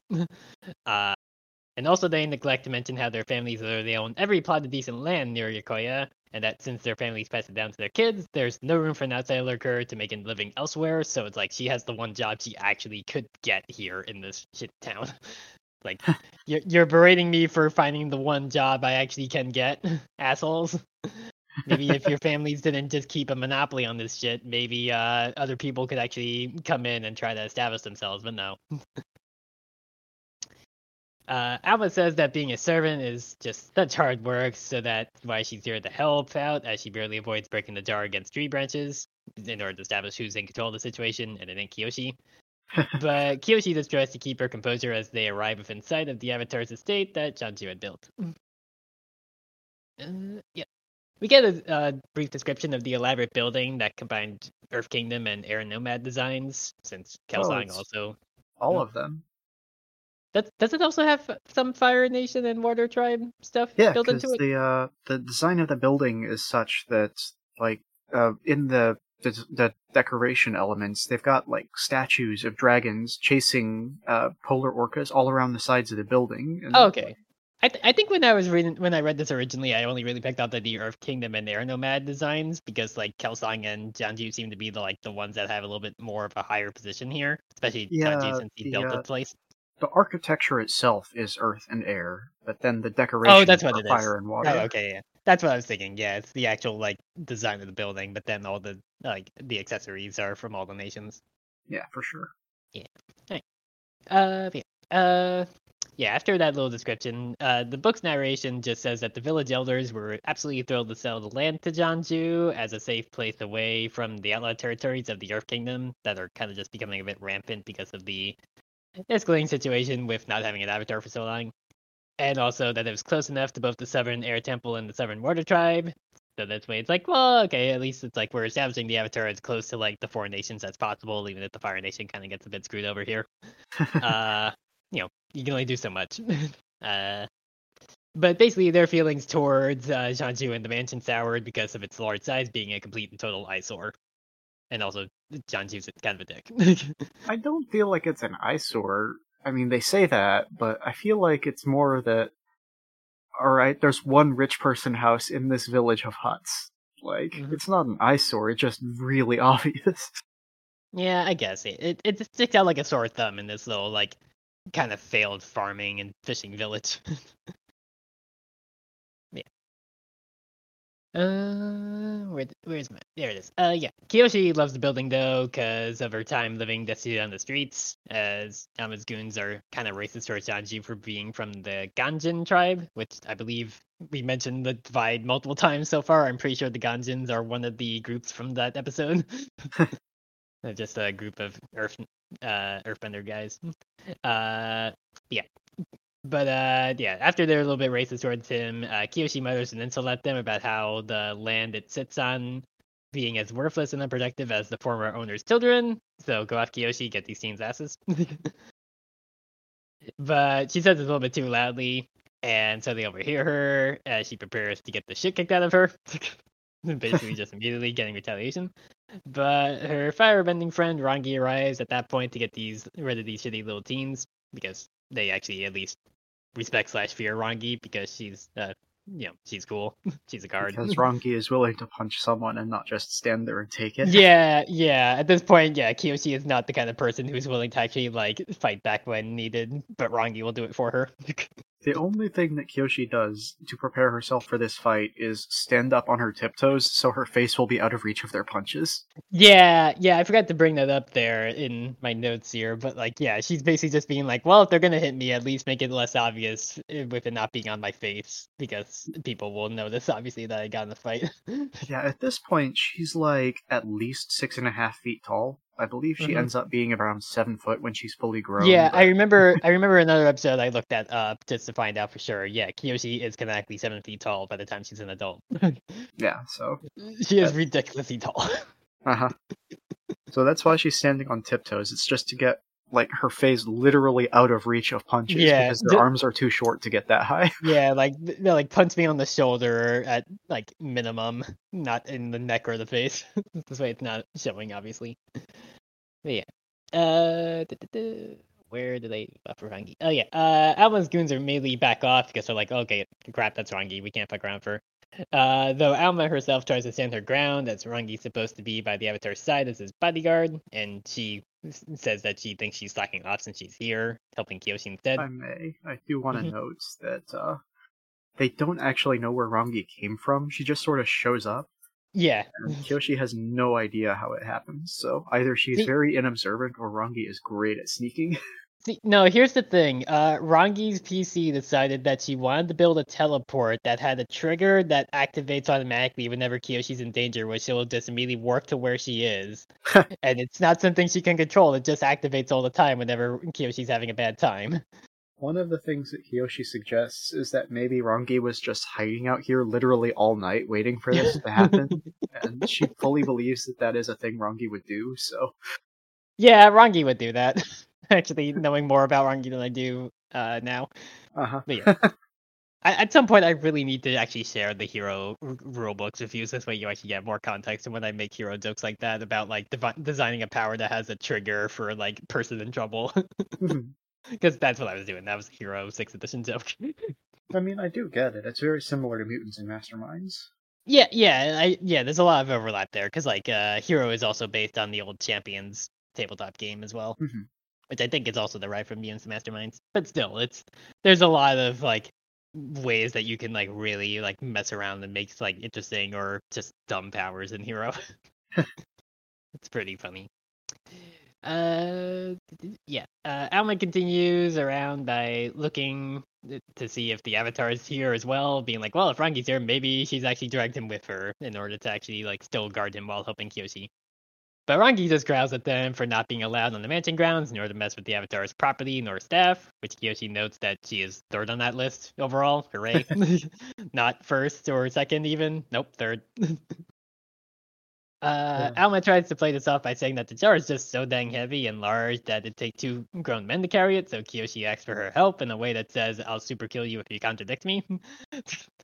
but Kyoshi does realize that there is actually a little tinge of gen- of God, why did I write this down and then not know how to pronounce it? Uh, genuineness, Gen- genuinity. I, I wrote genuinity. I don't know. That sounds wrong in my pronunciation, I but think there's you like made up a word. Yes. maybe. I, I mean, it Google Docs is not showing showing the little squiggle red under there, saying it's wrong. So I think the word is right. Maybe I'm just pronouncing it wrong. She's being at least a little bit genuine here and actually wanting to try to actually see the avatar because she's a bit jealous that Kyoshi gets to see him every single day. That's Uh, what the they're word version, I believe. Well, no, that's not a real word either. Nope. Couldn't Here, tell I'll, you. I'll, I'll copy and paste what I have here and show to show you because, like, again, this is not showing that this is. Wait, no, wait. Why do I still have a YouTube link copy? Hang on. Uh, there it is. That's how I wrote it in my notes, and it's telling me that's correct because it's not showing the little red squiggles.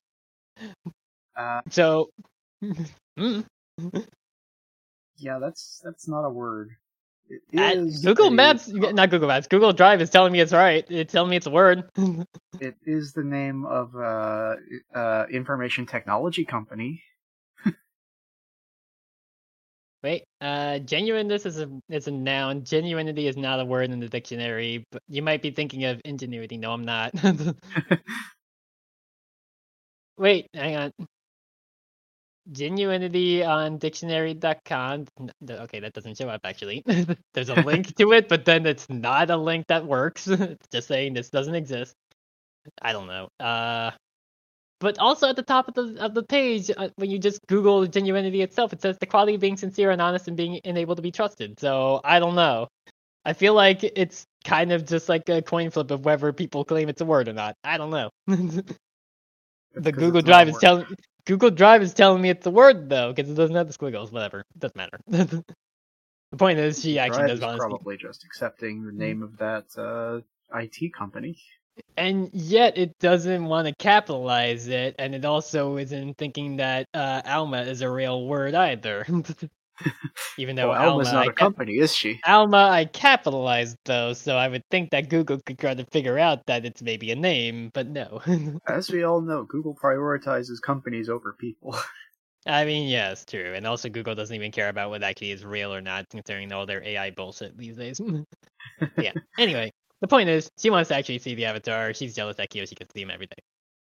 Uh, Kyoshi feels a very small amount of pity for Alma, but not enough to stop Rangi from tearing these kids apart, as she threatens to burn off their eyebrows if they don't leave the jar and get lost. because Rangi rules.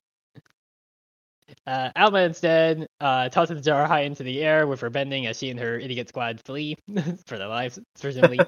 and Rangi desperately tells Kyoshi to catch her with her own bending because the staff ledgers list her as an earthbender. But Kyoshi says that it's not that simple as she thinks about a little problem that she has that she doesn't elaborate on. We'll get there eventually.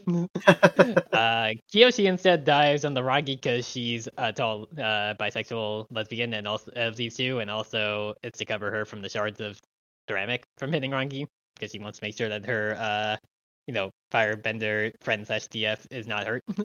Mhm. But the jar doesn't end up crashing on them, so they're both left uh, just as a very blushy mess as they notice that the jar is floating above the ground near them instead.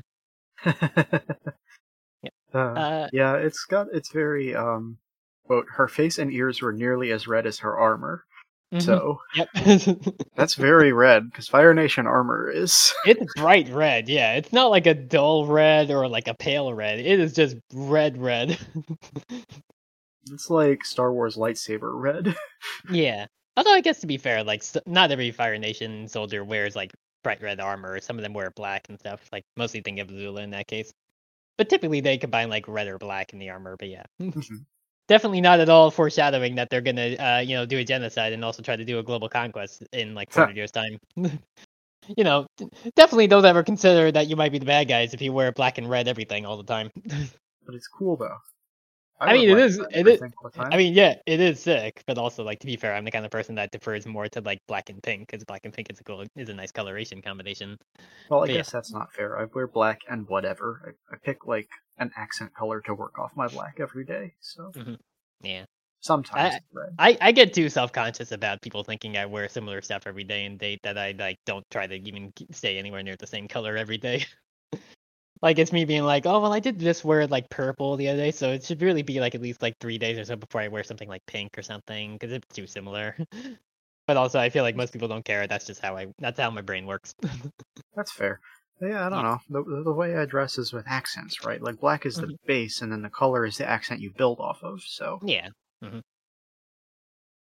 Yeah. sure, I have pants that are bright pink. Why not? I mean, who doesn't love bright pink pants? it, it's it's one of those things I mentioned to like a friend some time ago. That's just like just because like he's like a cis guy and everything, and I was just like, yeah, it's like something that it's like even he admitted that like masculine clothing options at times can be a little bit dull because it's like you mostly just have like like a shirt and like slacks and stuff like that, and there's not as much variation like compared to like how it's like when you like wear femme clothes. It's like well, there's like skirts and stuff and like you know skirts or short. What what is like the skirt short? Is that skirt? Yeah, that's skirt. Okay, I was trying to remember. Yeah, because like it's al- it's always drives me in, a little annoying that it's like I remember that I have a pair of jeggings and I hate that word. Jegging sounds so bad. You I don't get wanna that wear your skirt with jeggings. no because I feel like that's too much like thick pants. Like I'll wear like leggings underneath a skirt. but also I own a skirt. I own like a like pair of like uh, I I own like a short skirt that I usually like would wear leggings underneath. But also to be fair, like the few other like proper length skirts that I have, I still also wear leggings underneath just because my legs get cold when it's like a big flowy skirt. You want to wear jeggings underneath your skirt when you go to eat the only sockwood you can eat with a spoon? I guess it's canceled. I hate this. no. anyway, we should get back to Kyoshi. Uh, we're almost done. Uh, the jar, uh, based on what Kyoshi sees, is noticeably much more stable in this form of earthbending compared to Alma's. Uh, and at that point, some nearby pebbles move around them to spell out a message of "You're welcome," which I I could not I could not help but read and then say that in the way that uh the guy from Moana says "You're welcome" from the song, even though I've never seen Maui. I've never actually seen Moana. I just know the "You're welcome." I don't know why. It's this is something I think of at the time. Uh, wait. Oh, to be fair, it's like it's that, or I always think of "You're welcome" is the way that like uh JoCat says it during the crap guide to whatever things that he does. Like, and now you, kn- now you know how to play barbarian. You're welcome. That's always how I think of "You're welcome," either in Maui's voice or JoCat's voice. No, no other way. uh. Can't say that I get it, but sure. It's have you never seen the. Have you never seen the crap guide to D and D videos? No, I just like it's a common phrase. I don't know why you would put specific people's voices on it. Everyone I think says it, I think it's time. just I I don't I guess it's just because it's like specifically like my brain being the way it is kind of deal. I don't know. Like I I've watched the the JoCat videos multiple times and like again I I just like have such a distinct memory of the song Maui sings even though I've never seen Moana or seen the song itself. But I don't know. That's just how I work. Where it's like I saw "You're welcome" and I just instinctively said it in the way Maui says it. Mhm. But this all clues them in that uh, the Avatar has been watching all this happen and helped them out. This way, Jar wouldn't die. Uh, you know, we got we got to protect uh, uh, Nancy because she's full of kelp. I'm trying to bring back that joke. I I, I failed at it. Yep, yep. hmm yeah. Well, we have a better title now. We only we don't have to bring back up Nancy being full of kelp, which is the Jar. I mean, we definitely do, but we could have organically waited for it to happen when. yeah, yeah. You know, I I I tried I tried, and then I re- the words came out, and I was like, nope, fucked it up. Dead. Yeah, I appreciate it, but you did kind of jump the gun there. This is the trouble with time travel. Yeah, yeah, you know, it's like, well, like we were like, oh, but we had such a good joke about the jar, and it's like, well, now it's gone, it's dead. Yeah. Anyway, uh, the Pebbles then confirm this by spelling out that it's Avatar Yun who helped them, and Kyoshi thinks about how she has never heard of somebody using earthbending to communicate legibly at a distance. But then immediately that gets disproven because the next message has a spelling error. Because he asked what his three favorite ladies are up to, He does not ask that. He asks what his three favorite ladles are up to. Oh, ladles, right, right. Yeah, I did actually write ladles. I corrected myself to ladies, thinking I did a typo here in my own notes. So I did a typo about uh Yun's own uh typo. Yeah.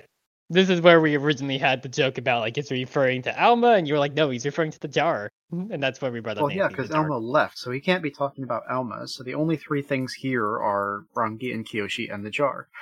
Hmm. And so clearly the jar is one of his favorite ladies, and therefore lovely Nancy, full of kelp. yeah, yeah.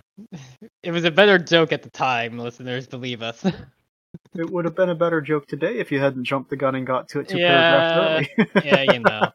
Well, that's on me. but yeah. Uh, yeah. Also, uh, Yun asked for them to bring him some dumplings because he's he's he's kind of lazy at times. uh, Rangi's annoyed since they're distracting Yun from his training and because Kyoshi's late to her duties. And as they walk along, Rangi blows up about how those teams are being rude to a servant of the Avatar. Apparently, this side of Rangi is one that only her closest friends see, since most just see her as a stoic member of the Fire Army. But this is like her actually like letting herself like rant a little bit, be be a little less professional. It's being like, ah, those assholes. Rangi goes on in disbelief that Kyoshi hasn't mastered the basics of earthbending by now, because a peasant knows them, and she, therefore it's making it look bad. And also that they should totally dunk on Alma so thoroughly that no one ever bothers Kyoshi ever again.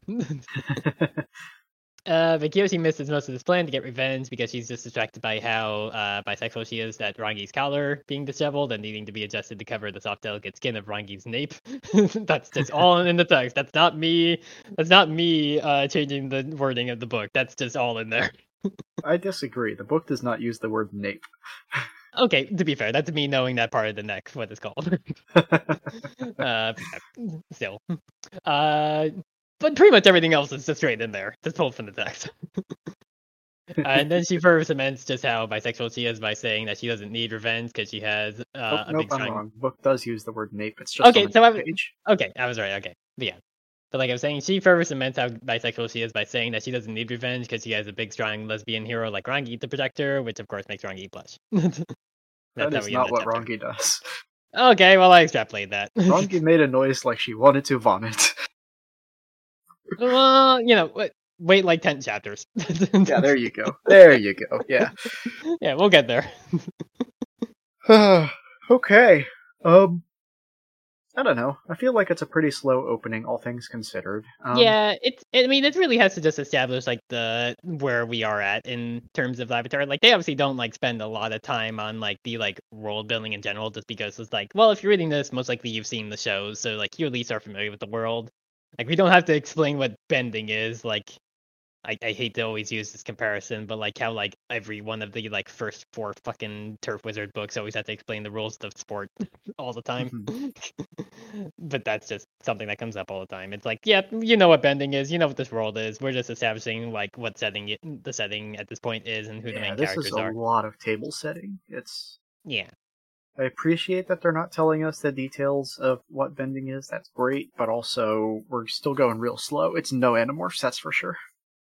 Well, to be fair, there's like those early Animorphs books are basically like halfway through the book and the plot hasn't really started really happening yet. just because you guys were we're- just because we're there more these days with like being like, okay, there's like maybe like two or three chapters that establish what's going on, and then we get right into it. That's not how that series began. Well, no, also- but I mean, just in terms of sheer page count, like these these two chapters that we covered today was 30 pages. That's like Mhm. a third of the way through an Animorphs book already. Actually, like in some cases, that's like halfway through an Animorphs book, because some of the books are like 66 pages long. They're pretty short. I mean, the average chapter of Animorphs is like two and a half pages. Uh-huh. and then they're like on like 23 uh, chapters each so it's like yeah that's like around 70 pages or so.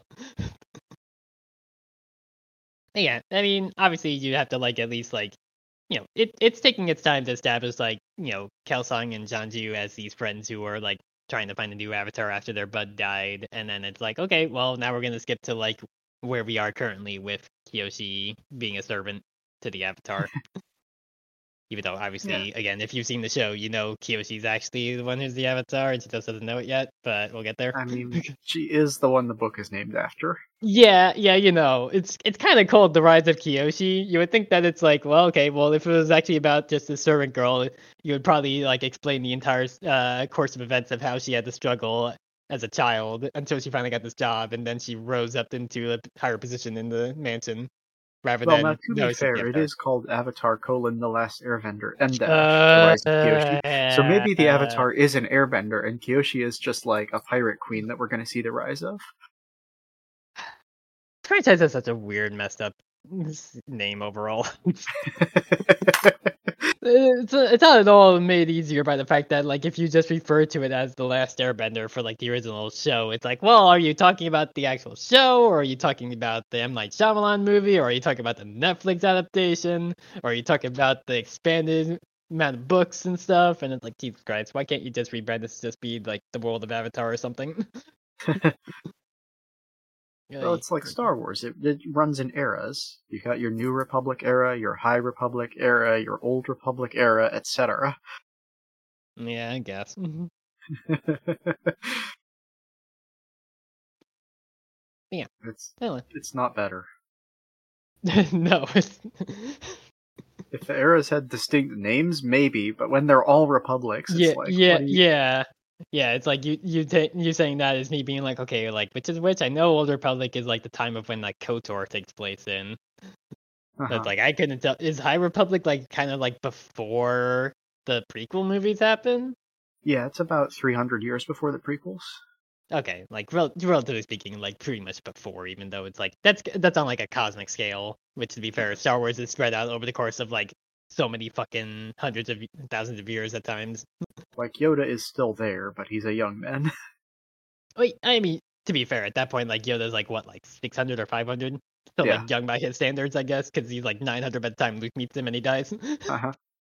yeah, I, I can't even imagine Yoda as anything but an old puppet man. to be fair, like. I guess I guess it's like is he just like how he is in the bad prequels where he's just doing a bunch of flips and shit all the time if he's in his prime? I don't know if it's still canon anymore, but once upon a time there was a comic where young Yoda, like 20 years old, got stranded on a planet and he was stuck and had to figure out his own way.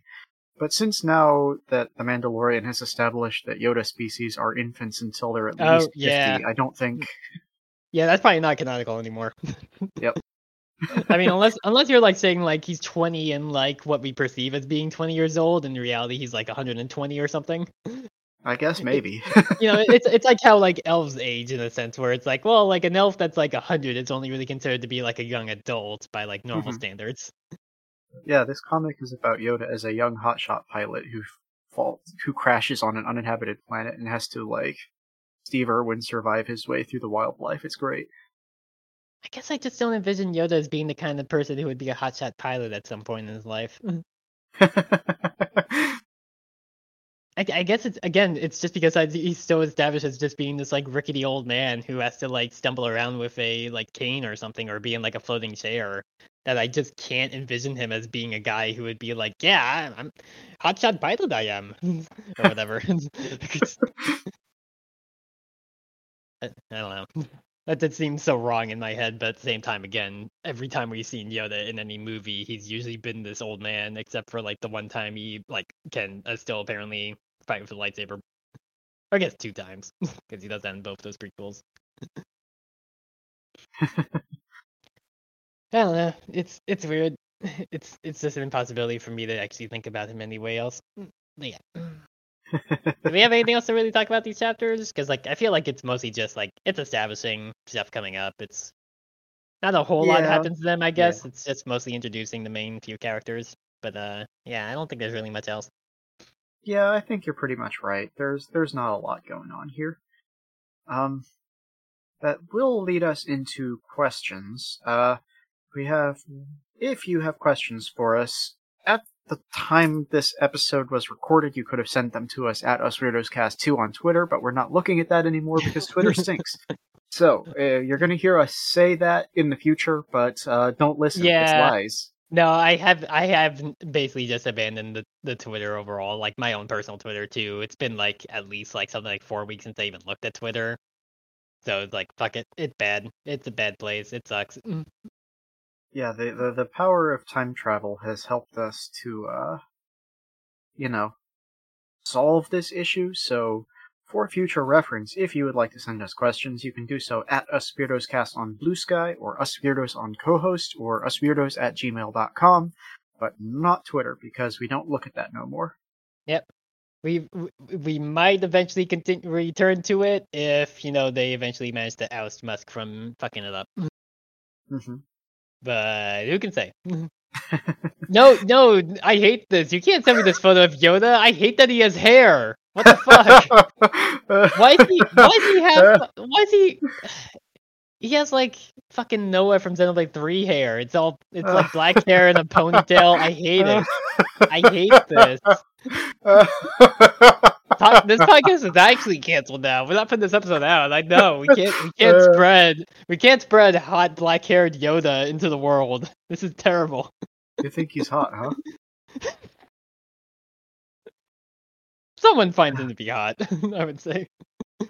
I think it's just because he has like the flowing locks or something like that. That that's where I went to in terms of describing it.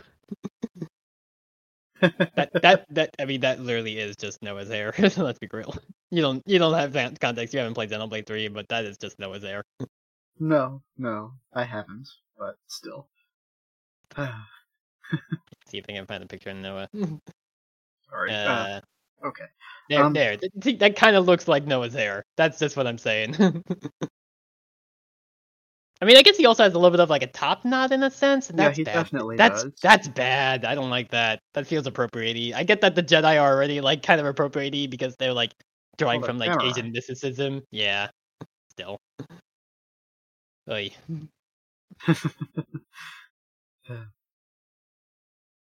Okay. Um. Anyway, questions. Uh. Uh. Uh. uh, uh us weirdos cast at Blue Sky. We have one question this week from Also. Healy, at Emma Healy. Uh. Got to get it out of the way. What kind of bender would you like to be? Oh, uh, dang, I'm trying to remember what my answer was back then. Uh, I think at the time I'd said like waterbender or airbender, but that's also because like that's just kind of how my playstyle is in like TTRPGs and like video games where I like being like the more supporty character. I there's not very often many times that I like playing like a tank character or like I guess a DPS for the equivalent of like what Earthbender or Firebender would be. But yeah, no, I I'd like I just like how like varied the uh like especially waterbending how like waterbending has like so many different aspects to it that we see in the shows because like you have like obviously like the basic water blast stuff you can turn it into ice by flash freezing it there's like the really more fucked up parts where you realize hey there's a lot of water in people's bodies so you can puppet them around against their will. That's fucked. Like to be fair we find a lot of like more like fucked uh versions of blood of uh bending forms in like across the course of the shows. Like I mean, it, yeah, I guess lightning bending is kind of a fucked up way because it's like, well, you're already burning a person to death, but this way you're more just like electrocuting them, which is, uh, I guess, slightly better than burning them because burning is slow compared to electrocution. You might kill them faster, but like lightning's still like a thing that's really hard to try to avoid. To be fair, fire is too. Yeah. But like, earthbending mostly has just like metal bending way later on, and also like lava bending, which to be fair, not many people actually know lava bending. Like way more Yeah. people figure out metal bending overall than lava bending. But like that can be real fucked because it's like, well, I have a bit of dirt and now I can spin it fast enough that it just becomes molten, uh, you know, ground, and that's that's something you really can't do much to guard against because it's fucking lava. Yeah, yeah, yeah. yeah. I don't know. As I recall, I mean, I, I don't have strong emotions about this, is the thing. I will say that I always want to be something that has a subclass, so that kind of limits it to, to fire and earth for me. But also, I don't, like, either way, uh, no strong emotions. Lightning is pretty cool, I guess, but also I don't want to work in the lightning mines in the basement of Republic City. You know what I mean? Yeah, yeah, I was even just thinking that too. It's like, well, there are a bunch of people, uh, firebenders who are able to generate lightning that are just being used to work at a power plant. But on the other hand, I don't want to be a cop, and you got to be a cop if you're a metal bender. So not not every metal bender is a cop. Uh, Suyin Beifong, who's introduced in season three, is not a cop. She she said fuck Republic City and went and made her own city. So it's like she kind of runs the city as a result. She's kind oh, of like so you're either of the ma- cop or the president. I get it. Yeah. She's more of the mayor, really. She's like an advisory role at that point when she's introduced, because like she founded Zaofu like some decades prior, so like she isn't like the one person in charge. Like she's kind of more just there, being like, "Yep, no, I kind of just like observe things in the city and help offer guidance." But to be fair, I mean, her mom and her st- her half sister are definitely cops because she's she's Toph's other daughter. so Ah. not. She kind of has cop in her blood a little bit, but she's not a cop cop compared to the two of them. But uh, It's yeah, like I don't know. The child of a cop is not necessarily a cop. It's not a genetic condition, but true. also Yeah, but I mean, also like, and not to spoil season three more, but like Korra actually metal bends in season three, and then later on in four as well. So like, she's not like. I guess the Avatar is kind of the most cop in a sense. they are literally being a world police in a in a manner of speaking. sort of. But I don't really think that's true because the Avatar is, in theory, supposed to be more about like community-oriented solutions and like problem solving. I guess The. Avatar yeah. doesn't have a jail that they just roll up and throw people in. Yeah, but they do kind of have the uh, authority to like kill people when need be if they're a threat to the world. I don't know how to tell you this, but everyone has the authority to kill people when they're a threat to the world. I guess. oh, yeah, and then uh, I don't really want to spoil how fucked airbending can be, but there's definitely a thing in Korra season three that shows, yeah, oh yeah, you can figure out a really fucked up way to airbend stuff. Yeah, but is it just using airbending in a messed up way, or is it an entire separate branch of bending? Because that's what I want. It's it's using it in a messed up way. It's actually not Yeah, like see? it's not yeah like it's not like uh you know like it's the equivalent of like lava bending or metal bending. It's it's just literally making a person not be able to breathe. Yeah. Because it's like, oh, you have all that air inside your body. Nope, no, you don't. Not anymore. I mean, Yeah. I feel like that's the really obvious way to do it. If, if you Yeah. can control airbending, all you have to do, well, I mean, I'm not going to say all you have to do because this would be incredibly difficult, but like, if you were to deoxygenate the cells in the bloodstream, you could just instantly cause someone to explode. True. I think we established that in another episode as well. I think you brought that up. Or it might have just been a time where we were just talking in general about stuff like that, and you're like, "Yeah, you could do that." Yeah. Just mess with relative air pressure and you can pop people like balloons. Yeah. I mean, again, it's like one of those things where it's like the show is trying to be a little bit like more kid friendly and that kind of stuff, even if there's sometimes where it kind of dips into like, oh, that's actually how fuck bending can be. Uh, as we'll see in the future, this book also really embraces how fuck bending can be. mm-hmm. yep. Well, At any you rate, know. I think ultimately I'm going to have to come down on the side of fire, sheerly because you don't have to have that around. True. Yeah, like Earthbending like airbending. is cool and all, but if I'm going to do something cool and then it leaves a 12 foot pit in the middle of the street, that's a problem. Yeah, that's that's something I always. Th- this is also how my brain works. But anytime that like somebody is like doing that and like ripping up the road, especially in Republic City, it's always me being like, well, I guess they could fix that with more bending. But like, if they don't have somebody who's skilled enough to do that, that's just staying there. Yeah, and they also need material, right? Because, like, yeah, sure, you could just push stuff over and fill the hole, but then you've dropped the entire level of that area by six inches. yeah, like yeah, that's and you know, waterbending much the same way. Like that's why like you have the characters like that are just carrying a water skin around all the time, since they actually have access to that. Mhm. Which I still very much also appreciate that they just reference that directly in Owl House of Amity's little jar. Which again is kind of goofy because there's just times where like she can just pull like abomination goo out of the ground at Yeah. times and it's totally fine. but at times she has to actually like be seen with her jar on her just for the sake of having it more rationalized, I guess. well, maybe the stuff that she carries with her is, like, made in the lab, so it's higher quality. Maybe, yeah, like maybe it's the kind of stuff they use to make abomatons and stuff compared to like the general abominations. That- That are pretty easy to deal with to the point where a, a weak little human girl could just punch one in the face and break it. Mhm. yeah. but yes. Um. Oh, thank you very much for your question, M. Um. Normally we would do a Frakes take at this point. We got a question, so we would do one of those questions. But the problem is that because of time travel, I have no idea which one we did on this episode. So I Yeah. can't really like. I could give you one, but then it runs the risk of us using it again later. You know what I mean? Mm-hmm. Yeah. Or having already used it. There's no way to know. So I Yeah, think in the interest of safety and in the interest of we're already pretty much at a like a two hour mark, uh, I think we're gonna skip it today. Yeah, that's fair. Also, like, I think we only had like one left as of where we left off in. well, yeah, but that's in the future. Oh yeah, yeah, but that's why I said where we left off. I think we only had the one. So you were like, "Oh shit, I got to figure out something here as an alternative to these freak stakes." Yeah. Well, I mean, what I'm talking about here is that I'm not reusing the one that we did for this episode like I did for the question that we did for this episode Yeah. because I wouldn't know which one to use. So. Mhm. At any rate, I think that'll pretty much bring us to the close for our first episode of Avatar colon The Last Airbender colon Avatar colon The Avatar Chronicles colon Avatar colon The Rise of Kyoshi. Uh, if you have enjoyed this episode, you can find me on Twitter at patch underscore jacket, on Blue Sky at Nobody Addams, that's Addams with two D's, or on co-host at Nobody. I'm also on several games for All on the Table RPGs, which can be found at twitch.tv slash all on the table RPGs or on YouTube at the same time. Uh, I think in the next few episodes you're going to hear me say a different address. That episode, that address is not correct. We moved to a different, more effectively branded one to better our SEO. So Yay, SEO. Speaking of SEO, since I said fuck Twitter, uh, I'm found at the same place on both the other sites I'm still on, because you can just find me at Oblivivian on co-host and Blue Sky. I don't even think we had Blue Sky accounts for us nor the podcast by the time we first started recording this episode. I think that first time. correct.